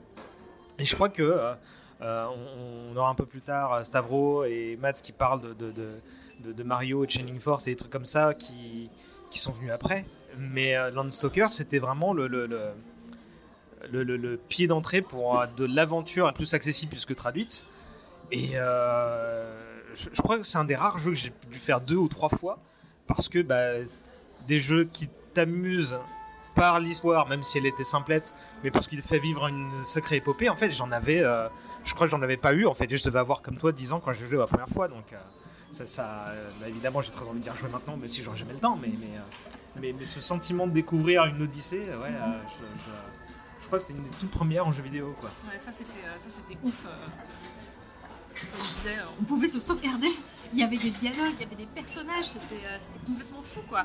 Euh, Moi je me souviens que ça- je trouvais ça dur quand même. Ouais. Euh, ouais, mon frère il y arrivait, mais euh, moi j'étais un peu nulle. euh. Les, les commandes, j'ai pas eu trop de mal aussi à m'y habituer. Mais euh, parce que bon, il y avait littéralement euh, deux boutons euh, A et B, euh, les flèches directionnelles. Il y avait peut-être les R1 et enfin R et L peut-être à l'époque, déjà sur Mega Drive. Je sais plus. Non, non, non, non, c'est juste trois boutons. euh. Et euh, donc, euh, du coup, ouais, c'était, c'était sommaire. c'était on attaque et puis c'est tout, quoi. ouais. Et, euh, et tu parlais des jars tout à l'heure, et donc du coup, j'ai eu le souvenir de, d'une pièce remplie de jars où tu pouvais les, les détruire. Et je crois qu'il n'y avait rien derrière. Il y avait peut-être un coffre la première fois que tu le fais, mais je suis même pas sûre. Et je me souviens, avec mon frère, on avait tout défoncé. Je crois qu'il y avait un truc comme ça dans un Zelda aussi, euh, mais euh, c'était peut-être un, un gimmick des jeux d'aventure, tu vois, euh, comme ça. Mais, euh, mais toi, c'est- Est-ce que comme moi, c'était ton premier de, de- de jeu d'aventure euh, comme ça, ou est-ce que tu as des souvenirs plus anciens de. Euh, c'est mon premier jeu d'aventure comme ça, ouais. Où, euh, parce que c'est vraiment le truc où je me suis dit Ah, mais en fait, les jeux vidéo, ça peut être cool. Parce que j'aimais bien les jeux vidéo, mais viteuf, moi, les jeux de plateforme, euh, j'y jouais, mais j'étais pas très bonne. euh, ça, il n'y avait pas d'histoire pour m'accrocher. euh, J'ai des très bons souvenirs de, Sonic et de, et de jeux plus vieux, euh, notamment sur, euh, sur Master System, parce que ça a été notre première console. On, jouait à Alex Kidd. C'était méga dur. Euh, des trucs comme ça. Et euh, en fait, j'aimais pas le fait. Je savais même pas que la sauvegarde c'était possible. Donc, du coup, moi, ça me frustrait de ouf. Parce que j'en avais marre de toujours faire les mêmes. euh, le, le premier, le premier niveau de Alex Kidd, il est gravé dans ma mémoire à jamais, tu vois. Euh, je m'en souviens encore. Alors que là, euh, bah, tu pouvais avancer. Il y avait mes sauvegardes à mes endroits préférés, bah, notamment Mercator. Tu avais aussi un village après, dans un arbre, je crois. Ouais. Avec... Mais je me souviens plus, c'était des bonhommes. Euh, C'était pas des humains, je crois, les personnages. Là, je l'ai plus en tête, mais je, Ouais. ça me parle vaguement. ouais. Ouais, il y avait. euh, je crois que c'était des nains ou une connerie dans le genre, je sais plus ce que c'était, ou des lutins. enfin. Et euh, je me souviens aussi qu'on pouvait accéder au, au village de, de la fée. euh, mais Mhm. Avec d'autres fées, ouais, avec d'autres fées, sauf qu'en fait, elles étaient, sur elles étaient un petit peu en hauteur. T'avais une fée euh, sur chaque, euh, devant chaque porte. Et je me souviens qu'avec mon frère, on avait passé mais, des heures et des heures et des heures à sauter de l'échelle pour essayer de sauter, pour essayer d'aller dessus sur la Mm. petite plateforme, pour essayer de voir en fait, pour pouvoir rentrer dans le village des fées. Et on n'a jamais réussi. Ça, c'est. Parce que c'était sans doute pas possible en fait. Parce que c'était sans doute pas possible en effet. Et, euh, mais je, je revois encore la scène parfaitement. Et tu disais que ça t'avait amené à d'autres jeux, bah, notamment les Final Fantasy. Euh, Est-ce qu'il y a d'autres jeux euh, avant ou après que tu as. Euh, bah en fait, euh, pendant très longtemps, on n'a pas joué. Enfin, moi, j'ai plus joué aux jeux vidéo pendant longtemps. Pendant enfin, longtemps. Moi, ça me paraissait le bout du monde quand j'étais petite, mais je me suis remise aux jeux vidéo. Bon, là, j'avais 10 ans, je me suis remise, j'avais à y jouer bah, avec FF7. euh, Enfin, je m'étais remise aux jeux vidéo avec Tomb Raider. euh, bah, à l'époque, c'était, j'avais quel âge Je devais avoir 14 ans, un truc comme ça, j'étais en 3 Et, euh, et en fait, euh, je me souviens, j'avais vu les publicités d'FF7 euh, à la télé alors que je voulais acheter Tomb Raider. J'ai dû raconter ça sur l'autre l'autre podcast, hein, et, voilà. Et je me dis, ah mais ça c'est un RPG, ah mais Landstalker c'était un ARPG, ah ben ça doit être un peu pareil. et donc du coup j'ai acheté FF7 et, et maintenant je suis là. Et, euh, mais c'est vrai que pendant hyper longtemps, on a essayé de retrouver un peu cette, euh, cette ambiance avec mon frère. Et, euh, et bon, on l'a retrouvé bah, avec les vieux FF. Les vieux FF, j'ai retrouvé parce que j'ai joué du coup euh, à FF euh, 5, 6, euh, Chrono Trigger sur, sur émulateur. Du coup, grâce aux émulateurs, on avait trouvé euh, bah, Land Soccer justement. Et euh, par contre, c'était injouable parce que du coup, il fallait appuyer sur. euh, à cause de la 3D isométrique, il fallait appuyer. On pouvait pas appuyer en, temps, diagonale. ouais, ouais, donc il sur fallait- les touches du clavier, c'est ça, ouais. fallait appuyer en même temps sur, euh, bah, sur la flèche du haut et la flèche en diagonale, mais littéralement en même temps, parce que si on faisait légèrement décaler, ça marchait pas. C'était injouable, c'était l'enfer. Et euh, donc, euh, du coup, j'ai pas dépassé quelques. Enfin, vraiment, le premier- entre guillemets, le premier niveau avant que tu tombes et que tu te fasses récupérer par les espèces de d'Ewok. euh. Hmm. Putain, les Ewoks, les espèces d'Ewok moches là. Avec les. Et puis, je me souviens, les plantes que tu prenais aussi, il y avait les Eke Eke et les autres, je sais plus c'était Ah quoi. putain, ça revient. Ouais, ouais, ça revient, t'as vu, ça revient. L'espèce de, de, de plantes avec des. Il y en avait des rouges et puis il y en avait d'autres, je sais plus c'était lesquels. euh, Il y en avait qui étaient plus chers que d'autres. euh. C'était. euh, Euh, bah écoute, je te remercie pour cette petite séquence. La dernière fois qu'on a parlé, t'étais en plein dans Joe, la version. euh, bah, je vais te laisser réintroduire Joe et qui n'était plus qu'un webcomics pendant un temps, et puis après euh, nous parler de ton dernier projet en date. Voilà, alors donc Joe, euh, Joe continue. On a bientôt fini la, partie qu'on est en train de, sur laquelle on est en train de bosser là, donc l'arc du vol des vaches. Donc spoiler, c'est bientôt fini. Mais juste l'arc, on a prévu d'autres trucs pour la suite. Euh, donc on a toujours la version papier, on a 5 volumes édités. Une fois qu'on aura fini celui-là, on passera au, on finira le- le- l'arc et après ça sera je sais pas, peut-être que Jackpot, euh, Jackpot, je crois qu'elle est pas trop motivée pour continuer la version papier, mais À voir. Ce, que, ce que je peux comprendre. Euh, donc euh, Joe, c'est toujours, euh, c'est toujours aussi bien. Et, euh, et là, en ce moment, on est au top du top euh, de la tension, euh, avec euh, les vaches qui sont pas loin. et, euh, et à côté, euh, avec Rutil, qui est déjà passé dans ton émission, je crois. Oui, oui, oui, un certain nombre Euh, on a commencé un nouveau un webtoon cette fois-ci sur, bah, sur Webtoon euh, qui s'appelle Cringe Fest.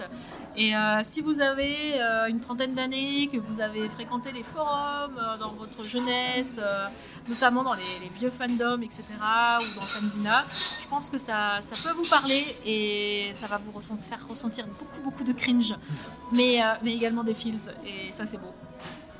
Et il est dommage que cette interview ait lieu avant la publication du chapitre que tu m'as décrit tout à l'heure avec un, un morceau de, de- de l'histoire de l'internet, qui- voire de, de l'histoire de la culture qui risque de, d'émerger sous peu. Mais, mais euh, voilà, on ne peut.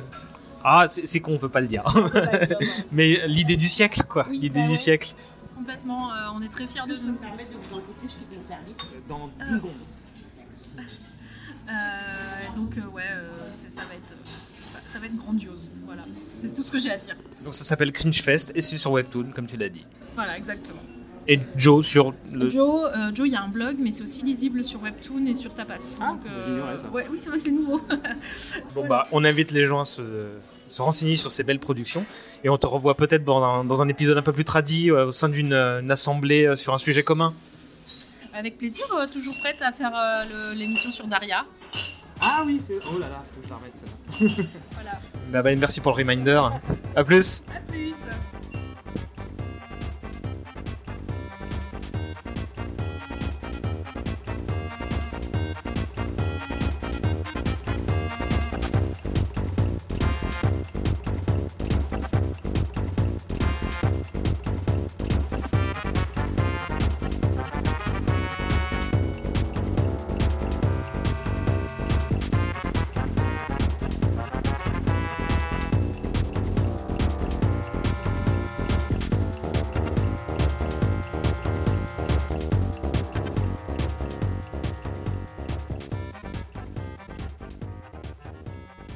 Bonjour mon petit Stavro. Salut, Comment vas-tu? Ça va bien, il fait beau, il fait chaud, c'est enfin l'été, je suis content. Bah, Écoute, moi je suis content de t'avoir hein, puisque je crois que je t'ai jamais eu à aucune de mes antennes. Non, il y a eu des petits projets, des petites discussions, mais jamais officiellement. oui, ouais, ouais. Moi j'ai eu l'occasion de passer dans la tienne euh, dans un épisode euh, qui j'espère restera euh, confidentiel parce que j'étais. J'espère C'était un autre temps. Euh, je- il m'a semblé intéressant de t'interroger sur ce sujet-là puisque il se trouve que toi-même, euh, maintenant que tu as mûri et que tu que tu as lancé un nouveau projet, comment dire. bah, tout à fait orient- orienté dans, dans- dans celui de ce numéro qui est les JRPG. Bah, Est-ce que tu veux bien nous parler de ton podcast? Ouais, effectivement, j'ai lancé il y a quelques mois maintenant le podcast qui s'appelle Niveau Supérieur, où je parle de JRPG. Euh, et du coup, je alors c'est pas forcément que des anciens JRPG euh, Super Nintendo Mega Drive, c'est un peu toutes les périodes, mais j'ai dû me confronter à des vieux JRPG parce que moi je les finissais jamais, les JRPG. J'en ai joué à beaucoup sans en finir aucun. Là au moins ça me force enfin à les finir et à en parler aux autres. Du coup, euh, ça marche bien avec ton thème d'émission parce que je sais que beaucoup de gens y ont joué en étant jeunes, que maintenant on n'y joue plus trop parce que ça prend beaucoup de temps. C'était le cas pour moi aussi, j'y jouais moins parce que ça prend du temps. Et là au moins je me force à les finir et à en parler. Donc euh, ça peut être une solution pour les gens aussi de les vivre à travers ce podcast et avec moi. Euh, ou bien de faire leur propre podcast de JRPG, qui sait, peut-être que je vais lancer une mode. Mais en tout cas, moi j'écoute euh, avec attention parce que justement tu combles une certaine frustration qui est celle de la personne qui n'a pas fait un JRPG depuis bah, des années. Euh, je vais pas me mettre à calculer, c'est normal. Mais, mais comme ça, en plus dans le lot, bah, pour le moment, tu fait que des épisodes sur des numéros, sur des jeux que j'ai pas fait, donc que je connaissais en surface, donc c'était très intéressant. Et donc le premier truc à dire, bah, c'est vous pouvez euh, écouter le podcast de Stavro qui s'appelle Niveau supérieur. Tu as déjà 4 numéros en ligne si je ne m'abuse. Exactement. Et notamment un sur Super Mario RPG qui fait l'objet de cette petite chronique. C'est ça, ouais. Super Mario RPG, c'est un... sorti en 96, je crois, mais pas en Europe. Euh, nous, il est sorti en 2008, je crois, sur la console virtuelle de la Wii, donc c'est un peu obscur. Nous, on connaît plus cette série-là parce qu'il est, pas, ce qui est arrivé après, genre les jeux sur DS, Mario et Luigi, euh, ou les Paper Mario. Du coup, nous, on connaît ça en France surtout. Mais ce jeu-là, du coup, euh, je l'ai un peu fait au pif, j'avoue, parce que j'ai pas du coup de lien euh, d'enfance avec cette série, ni même avec ce jeu. Ça aurait été dur vu qu'il n'est pas sorti. Du coup, je l'ai un peu fait au pif et j'ai été agréablement surpris par Super Mario RPG. après, je sais pas si t'as par où tu veux que je commence, mais en tout cas, c'est une pépite un peu obscure. On connaît les petits-enfants, euh, les descendants, mais pas l'œuvre originale. Et du coup, c'était assez intéressant de, jouer à ça aujourd'hui, quoi, il y a quelques mois. Bah, je vais te demander bah, euh, déjà de pitcher un peu cet épisode et de nous dire qui est derrière, pour commencer. Eh ben, c'est une collaboration entre Nintendo et Square. Je fais tout ça de tête, j'ai pas révisé. Donc euh, si vous voulez plus d'infos, c'est dans le niveau supérieur. Mais là, du coup, je sais bien, c'est mes souvenirs qui restent. Et du coup, en gros, collaboration entre Nintendo et Square parce que Square à l'époque, donc années 90, ils n'arrivent pas encore à percer en Occident et Nintendo ils aimeraient faire un JRPG parce que Mario il a déjà fait du kart, il a déjà fait du tennis, il a déjà fait euh, un simili donc pourquoi pas un RPG. Donc c'était une collaboration un peu euh, win-win pour les deux on va dire et du coup ça s'est fait avec euh, Miyamoto en producteur et avec si je me trompe pas le réalisateur du jeu ça doit être Fujioka qui est pas très connu mais qui avait bossé en gros sur sur Final Fantasy USA. Je crois que c'est une sorte de version simplifiée de Final Fantasy pour plaire aux Américains qui n'a pas trop marché. Et plus tard, il fera Parasite Eve, je crois. Du coup, c'est un, grand monsieur du JRPG, pas très connu, mais euh, qui a quand même fait pas mal de bonnes choses, notamment euh, Super Mario RPG. Et donc, il est arrivé un peu comme mercenaire pour, en, gros, faire de la gestion de licence euh, avec Nintendo. Pour autant, autant on est habitué à voir Nintendo justement, enfin, et voir Mario dans des bah, rôles euh, et des genres de jeux qui, qui sont pas celui de la plateforme, hein, comme tu l'as dit. Autant le RPG, on se pose des questions, mais qu'est-ce que ça peut raconter, euh, un truc pareil? euh, Ouais, c'est vrai, c'est sûrement ce qui distingue le plus Super Mario RPG de tous les autres RPG de l'époque, parce qu'en gros, à l'époque, le JRPG, c'est un peu le, le, genre à la mode qui permet d'avoir une aventure épique dans une petite cartouche qui a pas beaucoup de moyens. Et du coup, plutôt que de faire de l'épique, parce que ça serait un peu bizarre avec Mario, euh, il se tourne vers un truc un peu plus humoristique. Et c'est assez euh, intéressant de voir euh, Mario dans un en fait plus marrant quoi. Juste dans un univers marrant il y a beaucoup c'est très drôle niveau dialogue niveau écriture c'est assez loufoque un peu décalé je sais que le truc qui m'a beaucoup fait rire c'est que tous les gens que tu croises, ils croient pas que t'es Mario, du coup tu dois sauter devant eux pour leur prouver que t'es Mario. Euh, c'est et je sais que c'est un ton qui va rester sur tout le long de la série Paper Mario, Mario et Luigi. C'est un peu décalé, un peu amusant. Donc ils troquent le côté épique pour un truc plus humoristique parce qu'en soi ce serait un peu nul une, une épopée aussi premier degré qu'un FF dans l'univers de Mario, ça marcherait pas trop. L'anecdote que, tu viens de sortir, c'est le seul truc dont je me souviens du jeu quand je l'ai lancé sur émulateur il y a, je sais pas, 15 ans. Euh, euh, pour y jouer parce que forcément moi euh, qui était Team Sega bah, comme tout le monde j'avais une frustration de ne pas pouvoir jouer à tout ce qui débarquait sur Super NES et notamment toute la vague de, RPG signé Squaresoft et donc j'ai essayé de, me rattraper quelques années plus tard et de tout télécharger comme ROM de ce qui était possible et imaginable. Évidemment, j'en ai fait deux sur les 20 et bah, j'ai fait que 10 minutes de chaque jeu, notamment celui-là. Normal. Et j'avais pour souvenir un truc plutôt bien réalisé, ma foi. Ouais, c'était. Alors, c'est vrai que les graphismes, ils sont assez euh, étonnants. C'est du silicone graphique, c'est la même technologie que Donkey Kong Country. Euh, donc, c'est les, des assets en 3D qui sont après remis en 2D. Donc, c'était un peu la pointe de la technologie. En plus, le jeu, il sort, je crois, en 96, donc à la fin de la Super Nintendo. La PlayStation elle est déjà sortie au Japon. Donc, c'est un peu un jeu de fin de génération qui donne tout ce que la machine peut donner. Euh, comme je dis dans le podcast, hein, c'est un peu le Last of Us de l'époque. Euh, Et du coup, ouais, c'est assez. Alors, moi, je- le, graph... le style graphisme, moi, il me, semble un peu bizarre. C'est mignon au niveau design, mais je trouve que le rendu, il est pas moche, mais il est surprenant, parce qu'on n'a pas trop l'habitude de ce genre de modèle. Si vous voyez Donkey Kong Country, pensez à ça, c'est assez bizarre, je trouve. Donc, euh, ouais, c'est assez impressionnant et assez drôle, comme on disait avant. Ouais. Et c'est qui les, copains Mario? Donc euh, sur la jaquette, je vois Peach et Bowser, donc j'imagine que Bowser a kidnappé Peach, que c'est un peu ça le pitch euh, de base, comme dans tous les Mario. Mais je vois pas Luigi, je vois pas grand monde. Ah si, il y a Yoshi apparemment. Euh, ouais, alors Luigi, on le voit pas du tout du jeu.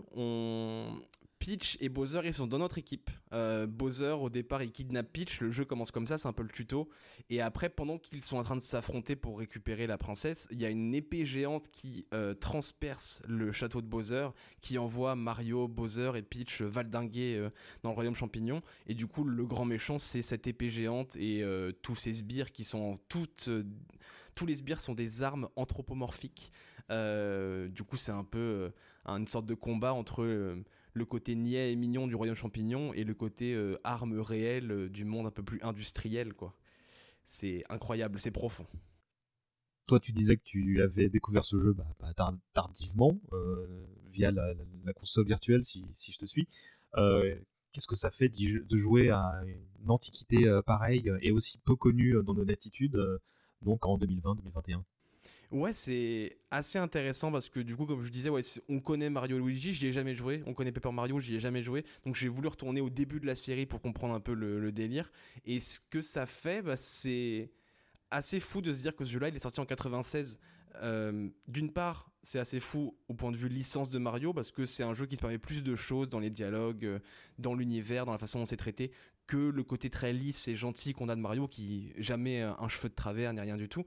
Et c'est aussi ouf niveau euh, histoire du JRPG parce que le jeu sort 10 ans après le premier Dragon Quest, donc 10 ans après le premier JRPG, et on est déjà en train de faire des sortes de parodies de JRPG quoi. Donc ça c'est allé très vite en fait dans le côté euh, on transforme les codes, on fait un truc un peu plus marrant qui se prend moins au sérieux euh, seulement 10 ans après que le genre commence seulement à exister. Donc c'est hyper intéressant d'un point de vue historique de jouer à ça.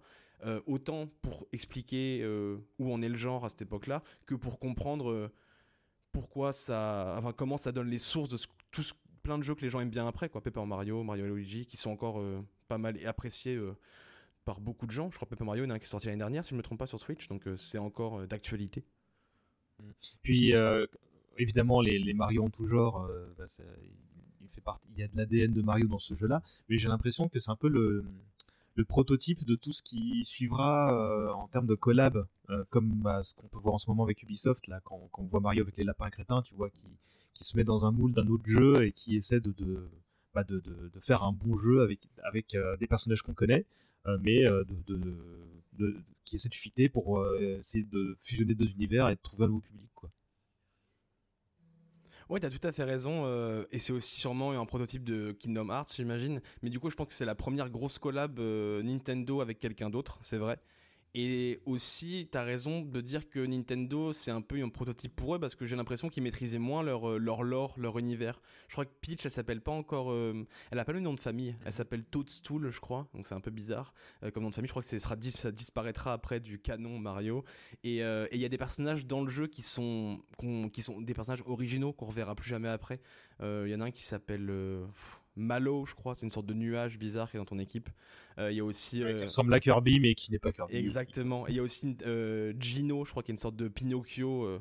et du coup, ouais, des personnages créés pour l'occasion qu'on retrouvera plus. Je crois qu'il y a peut-être une référence à Gino dans Smash Bros, perdu dans les trophées, dans les 200 millions de trophées qu'il y a dans le jeu. Mais du coup, ouais, c'est.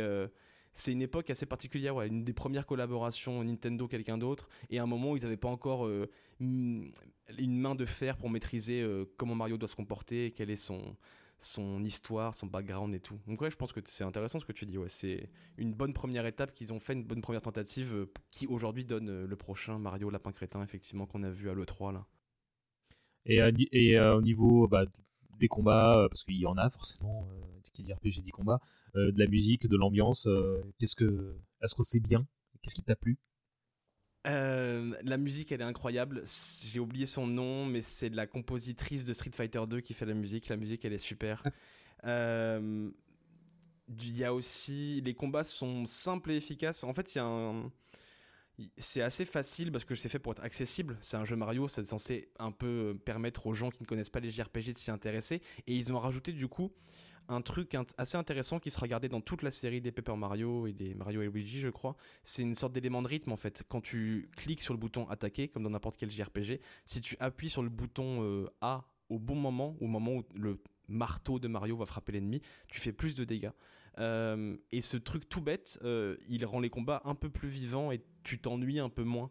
T'es un peu moins en train d'attendre que ton action s'accomplisse et qu'après on t'attaque, etc. Donc c'est un truc très bête, genre appuyer en rythme, mais ça rend les combats un peu plus intéressants. Le seul truc horrible, ah dis-moi, vas-y, avant je me plaigne. Et ben j'allais me plaindre pour dire que les combats sont pas mal, la musique est bien. Le seul gros problème, c'est que vu que c'est un jeu Mario, ils ont voulu faire de la plateforme et le, la plateforme, elle est horrible parce que la caméra du jeu, c'est une caméra isométrique. Euh, et du coup, de la plateforme en ISO, euh, c'est horrible. Ça m'a vraiment fait détester le jeu à des moments. J'ai failli arrêter. J'en pouvais plus. Euh, parce que c'est très dur d'avoir une idée de profondeur quand tu un point de vue euh, isométrique, donc en diagonale vu du haut, pour ceux qui connaissent pas le, terme. Pensez à Baldur's Gate ou truc comme ça. Comment on peut faire un jeu de plateforme décent avec ce point de vue-là? Ça me semble pas possible. Ah, ouais, là j'ai pas souvenir de jeux de plateforme en tous les cas qui. euh, si, il y a eu un Sonic qui a voulu faire ça, mais, mais je crois que c'était mal aussi d'ailleurs. Donc, euh, Ah ouais, bah. euh, euh, je réagis à ce que tu disais tout à l'heure sur la compositrice de Street Fighter, c'est Koji Kondo, donc effectivement, euh, sacrée meuf. Euh, et, et je vois que Nobuo Uematsu, euh, donc monsieur composition des Final Fantasy, euh, était là sans, sans doute en backup. Et, Ouais, je crois euh, qu'il a juste fait une ou deux chansons parce qu'ils ont repris des chansons de FF pour des boss un peu cachés. Je crois pas qu'il ait vraiment participé beaucoup. D'accord, ok. Et donc tu, disais que ça pouvait être une mise en bouche pour des nouveaux joueurs de RPG, mais est-ce que c'est encore le cas aujourd'hui?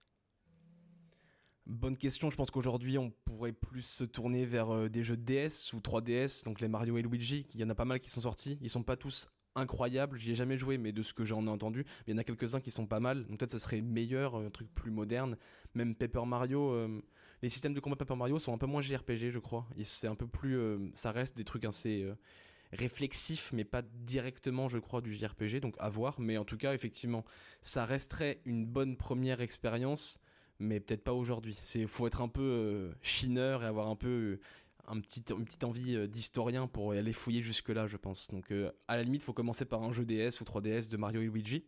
Et après, si on aime vraiment, bah on fait la série à reculons quoi, et on arrive à celui-ci. Ou alors il faut avoir un plan très précis pour s'y mettre, du genre lancer un podcast sur le RPG et essayer de faire des jeux d'antan. Exactement. Sinon, j'y serais jamais arrivé, je pense effectivement, à jouer à Super Mario RPG. Parce qu'en plus, c'est un de tes premiers numéros, je, je, je- ça m'a surpris de le voir aussitôt euh, dans les. euh, dans... Moi aussi, en fait, souvent, ce que je fais, c'est qu'à la fin d'un épisode, j'annonce un jeu, je commence à y jouer, ça me saoule, du coup, je joue à un autre jeu, et là, je, je fais celui-ci à la place. Donc, je crois que j'ai joué à Super Mario RPG au lieu de faire FF12, si je me trompe pas. Ok, je comprends mieux. Et du coup, combien de temps ça t'a pris? Ça dure 20 heures, c'est pas très long, euh, ce qui est agréable. Euh, c'est assez rare aujourd'hui d'imaginer un JRPG qui se finit en 20 heures, mais euh, à l'époque c'était assez courant et c'est ce qui est aussi super avec les JRPG de l'époque, c'est qu'en en 20-25 heures on arrive très bien à faire un truc épique plutôt qu'en 100 heures comme le Dragon Quest le plus récent. Donc c'est assez agréable pour ça aussi. J'avoue, 20 heures, tu vois, même là aujourd'hui, je me dis, bon, c'est abordable. C'est. Si j'ai un mois devant moi, c'est une heure par soirée. euh, donc, euh, Ouais c'est ça, non, c'est ça se fait largement. Il y a beaucoup de JRPG de l'époque qui sont dans ces eaux-là et c'est super. eh ben, écoute, je vais peut-être me pencher dessus. euh, Enfin, je dis ça, mais c'est, évidemment la, la- la petite maxime de fin d'épisode pour, euh, pour, pour conclure la chronique. Ouais, tu fais le présentateur. mais, euh, mais, mais donc Super Mario RPG avec le sous-titre Legend of the Seven Stars, euh, si jamais ça intéresse des gens.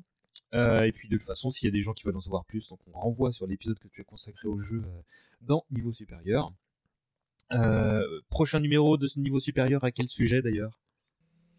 Et il est en. En fait, c'est sur Pokémon Argent. Et là, à l'heure actuelle, j'ai fini le jeu hier, j'ai vu le générique. Et j'avais oublié que Pokémon Argent, c'était le seul où, une fois que tu as fini le jeu, ils disent Au fait, tu te souviens de la région de Pokémon du jeu d'avant? Tu peux y retourner et faire tous les trucs. Du coup, il y a un deuxième jeu après le générique. Donc, euh, je suis en train de faire ça, du coup, en espérant le sortir bientôt. Et, et c'est quand que tu fais euh, Xenogear? Eh bien, j'ai fait un sondage Twitter il y a peu. Euh, les gens ont voté, le peuple a parlé. Je dois faire Earthbound en premier. Et après, Oh. FF Tactics et Xenogears sont euh, côte à côte. Du coup, euh, j'aimerais le faire cet été. Parce que je vais essayer de faire plus d'épisodes et de les avoir de côté. Parce que j'en ai marre de faire du flux tendu et de finir le jeu et de sortir l'épisode deux jours après. J'aimerais bien avoir un peu d'avance. Du coup, je compte le faire cet été. Et regarder Evangelion en parallèle. Pour me remettre vraiment dans le bain euh, jusqu'au bout. Bon, FF Tactics, ça me va aussi, hein, soit dit en passant. Bon, voilà. Donc, euh, on je, y arrive. je serai patient, là, tu viens de me lancer un lot de consolation à la gueule, donc je, je suis content. bon, bah écoute, est-ce que tu as une autre promo à faire, une autre chose à dire euh, pour euh, nous dire où est-ce qu'on peut te retrouver euh, C'est ton moment promo? Eh ben, c'est gentil. Bah après, il y a non niveau supérieur, c'est niveau sup sur Twitter. Moi, c'est Stavro Guinness, je crois, mais bon, vous pourrez me trouver sur niveau sup. Euh, avant, j'étais dans la fucking kermesse, mais maintenant, on n'en fait plus parce qu'on a grandi. Et du coup, il y a mon comparse de podcast d'avance, Steven, qui fait le Bar à Louisette, qui est un podcast de pop culture, qui est super sympa, qui est un peu euh, comme si la- Qui est un bel héritier à, à la fucking kermesse. Exactement, c'est ça. Et puis bah après, il faut continuer à écouter les podcasts Où est César parce que c'est un grand homme, un grand homme de radio. Donc euh, voilà. Mais tu es trop bon. Ça m'a fait très plaisir euh, de- d'avoir de, tes nouvelles, parce qu'on a taillé le bout de gras avant d'enregistrer tout ça, et de, savoir que tu, que tu n'avais pas beaucoup changé. Tu as mûri, tu es plus sage. Je ne pensais pas ça possible, euh, il fut un temps.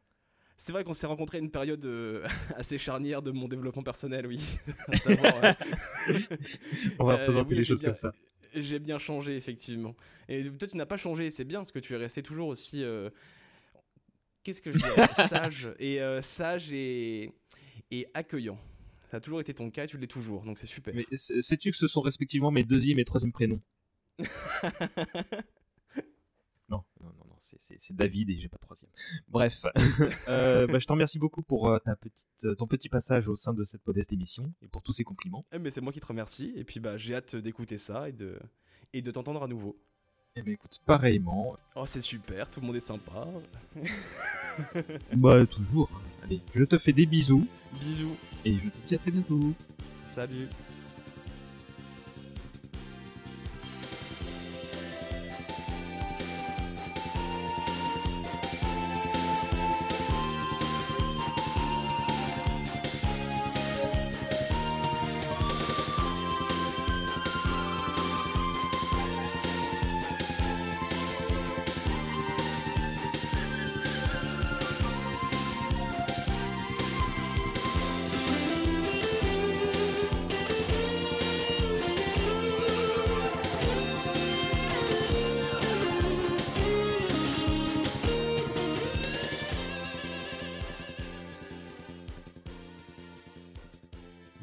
Ça c'est fait, hein. vous avez écouté une sélection euh, euh, travaillée de manière à ce qu'il y ait un peu de tout, hein, du RPG classique, de l'action RPG, du tactical, et pas que du blockbuster. Je vous remercie de nous avoir accordé près de deux heures de votre temps. Désolé pour la qualité du dernier enregistrement avec Stavro, hein, lui n'y est pour rien, c'était euh, chez moi, mon logiciel de montage euh, voulait pas coopérer. euh, au jour d'aujourd'hui, je sais toujours pas ce qui s'est passé, donc désolé et j'espère que ça ne se reproduira plus. À la base, il était prévu qu'on fasse cet épisode dans mon salon, entre nous, et qu'on présente chacun nos sujets euh, pour échanger ensuite entre nous. Mais ça, c'était il y a quelques mois. J'avais commencé à la préparer au printemps dernier, cette émission, euh, à une époque où on était euh, plus proche des pics de contamination de cette crise sanitaire combien réjouissante qu'aujourd'hui. Organiser quelque chose en présentiel, bah, c'était tout simplement pas évident. En plus, j'étais moi-même un peu beaucoup casanier, donc ça n'a pas aidé. Ce qui fait que les différents enregistrements que vous avez écoutés, là, se sont étalés sur plusieurs mois. Donc voilà l'une des raisons euh, de ce retard. L'autre, c'est tout connement que la motivation n'était pas là. Euh, je savais qu'il n'y avait pas mort d'homme pour autant. Bon, après, euh, j'aurais pu euh, vous prévenir un peu plus tôt, euh, donc voilà, désolé les loulous, mais bon, on va pas en faire un fromage, hein. je pense que vous serez d'accord pour dire que c'est pas la peine de continuer cette émission euh, si elle devient une corvée pour moi, je pense que ça se ressentirait, mais bon, la bonne nouvelle, c'est que cette émission continue. Par contre, on va acter tout de suite qu'il n'y aura pas forcément un épisode par mois, et encore moins deux par mois comme ce fut le cas au lancement euh, du podcast. Euh, on verra ce que ça donne. Euh, et donc, bah, attendez-vous à des épisodes traditionnels autour d'un sujet précis, mais pas que. Peut-être qu'il y aura une ou deux formules qu'on pourrait tenter en one shot, euh, sans forcément que ça devienne un format à part entière. Je me rends compte qu'il n'y a aucune garantie et que je suis bizarrement très à l'aise à l'idée de vous parler de trucs euh, que vous n'écouterez peut-être jamais. Euh, je vous avoue aussi euh, que euh, bah, ces dernières semaines, la remise en question était euh, aussi de mise pour euh, mon autre podcast, euh, Hommage collatéral. Euh, là aussi, euh, c'était très sain comme réflexion, euh, mais plus productif. Euh, donc là, j'aurai des trucs à tester. euh, donc euh, si vous n'êtes pas euh, déjà abonné, bah, n'hésitez pas à aller euh, tendre une oreille. Tout ça pour dire que la prochaine fois, on se retrouve pour un numéro normal sur un sujet qu'on a longtemps décalé euh, pour plein de raisons qu'on expliquera peut-être à ce moment-là, et que ce sujet, c'est le dessin animé Les Mystérieuses Cités d'Or. Je sais qu'il y a un certain nombre d'entre vous qui l'attendaient. Ben voilà, tout vient à point. Ce 37e numéro sera enregistré euh, mi-novembre et donc en ligne avant la fin de l'année normalement. Ben voilà, je pense que j'ai fait le tour, donc je vais pas vous retenir plus longtemps. Euh, vous pouvez euh, vaquer à vos occupations et aller écouter d'autres podcasts. Je vais même vous épargner l'habituel blabla sur les commentaires, les étoiles, les partages. hein, je compte sur vous. hein, merci d'avance pour ça. Allez juste écouter ce que font les copains du label Bonus Tracks. hein, il y a beaucoup de belles choses, vous verrez. Et bah, je vous souhaite une très bonne fin d'année. Et on se quitte avec un morceau comme d'habitude. Euh, je piocherai sans doute dans la bande-son de Chrono Trigger, peut-être même le thème de Frog. Et si c'est pas ça, bah, vous irez voir la description du podcast. Sur ce, bah voilà, je vous fais des bisous beaucoup. Ciao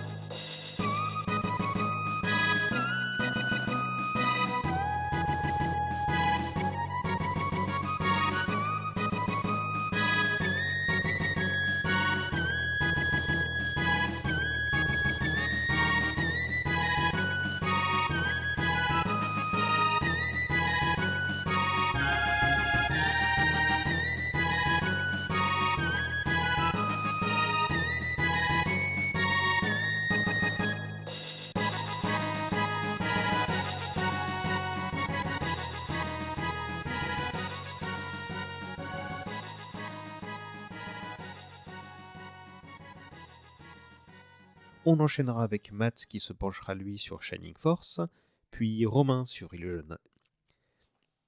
Puis Romain sur euh, Illusion. Oh. Puis Romain sur Illusion of... Puis Romain sur Illusion of Time. Soyuz a choisi de parler de Landstalker et on terminera avec Stavro, un petit nouveau qui lui nous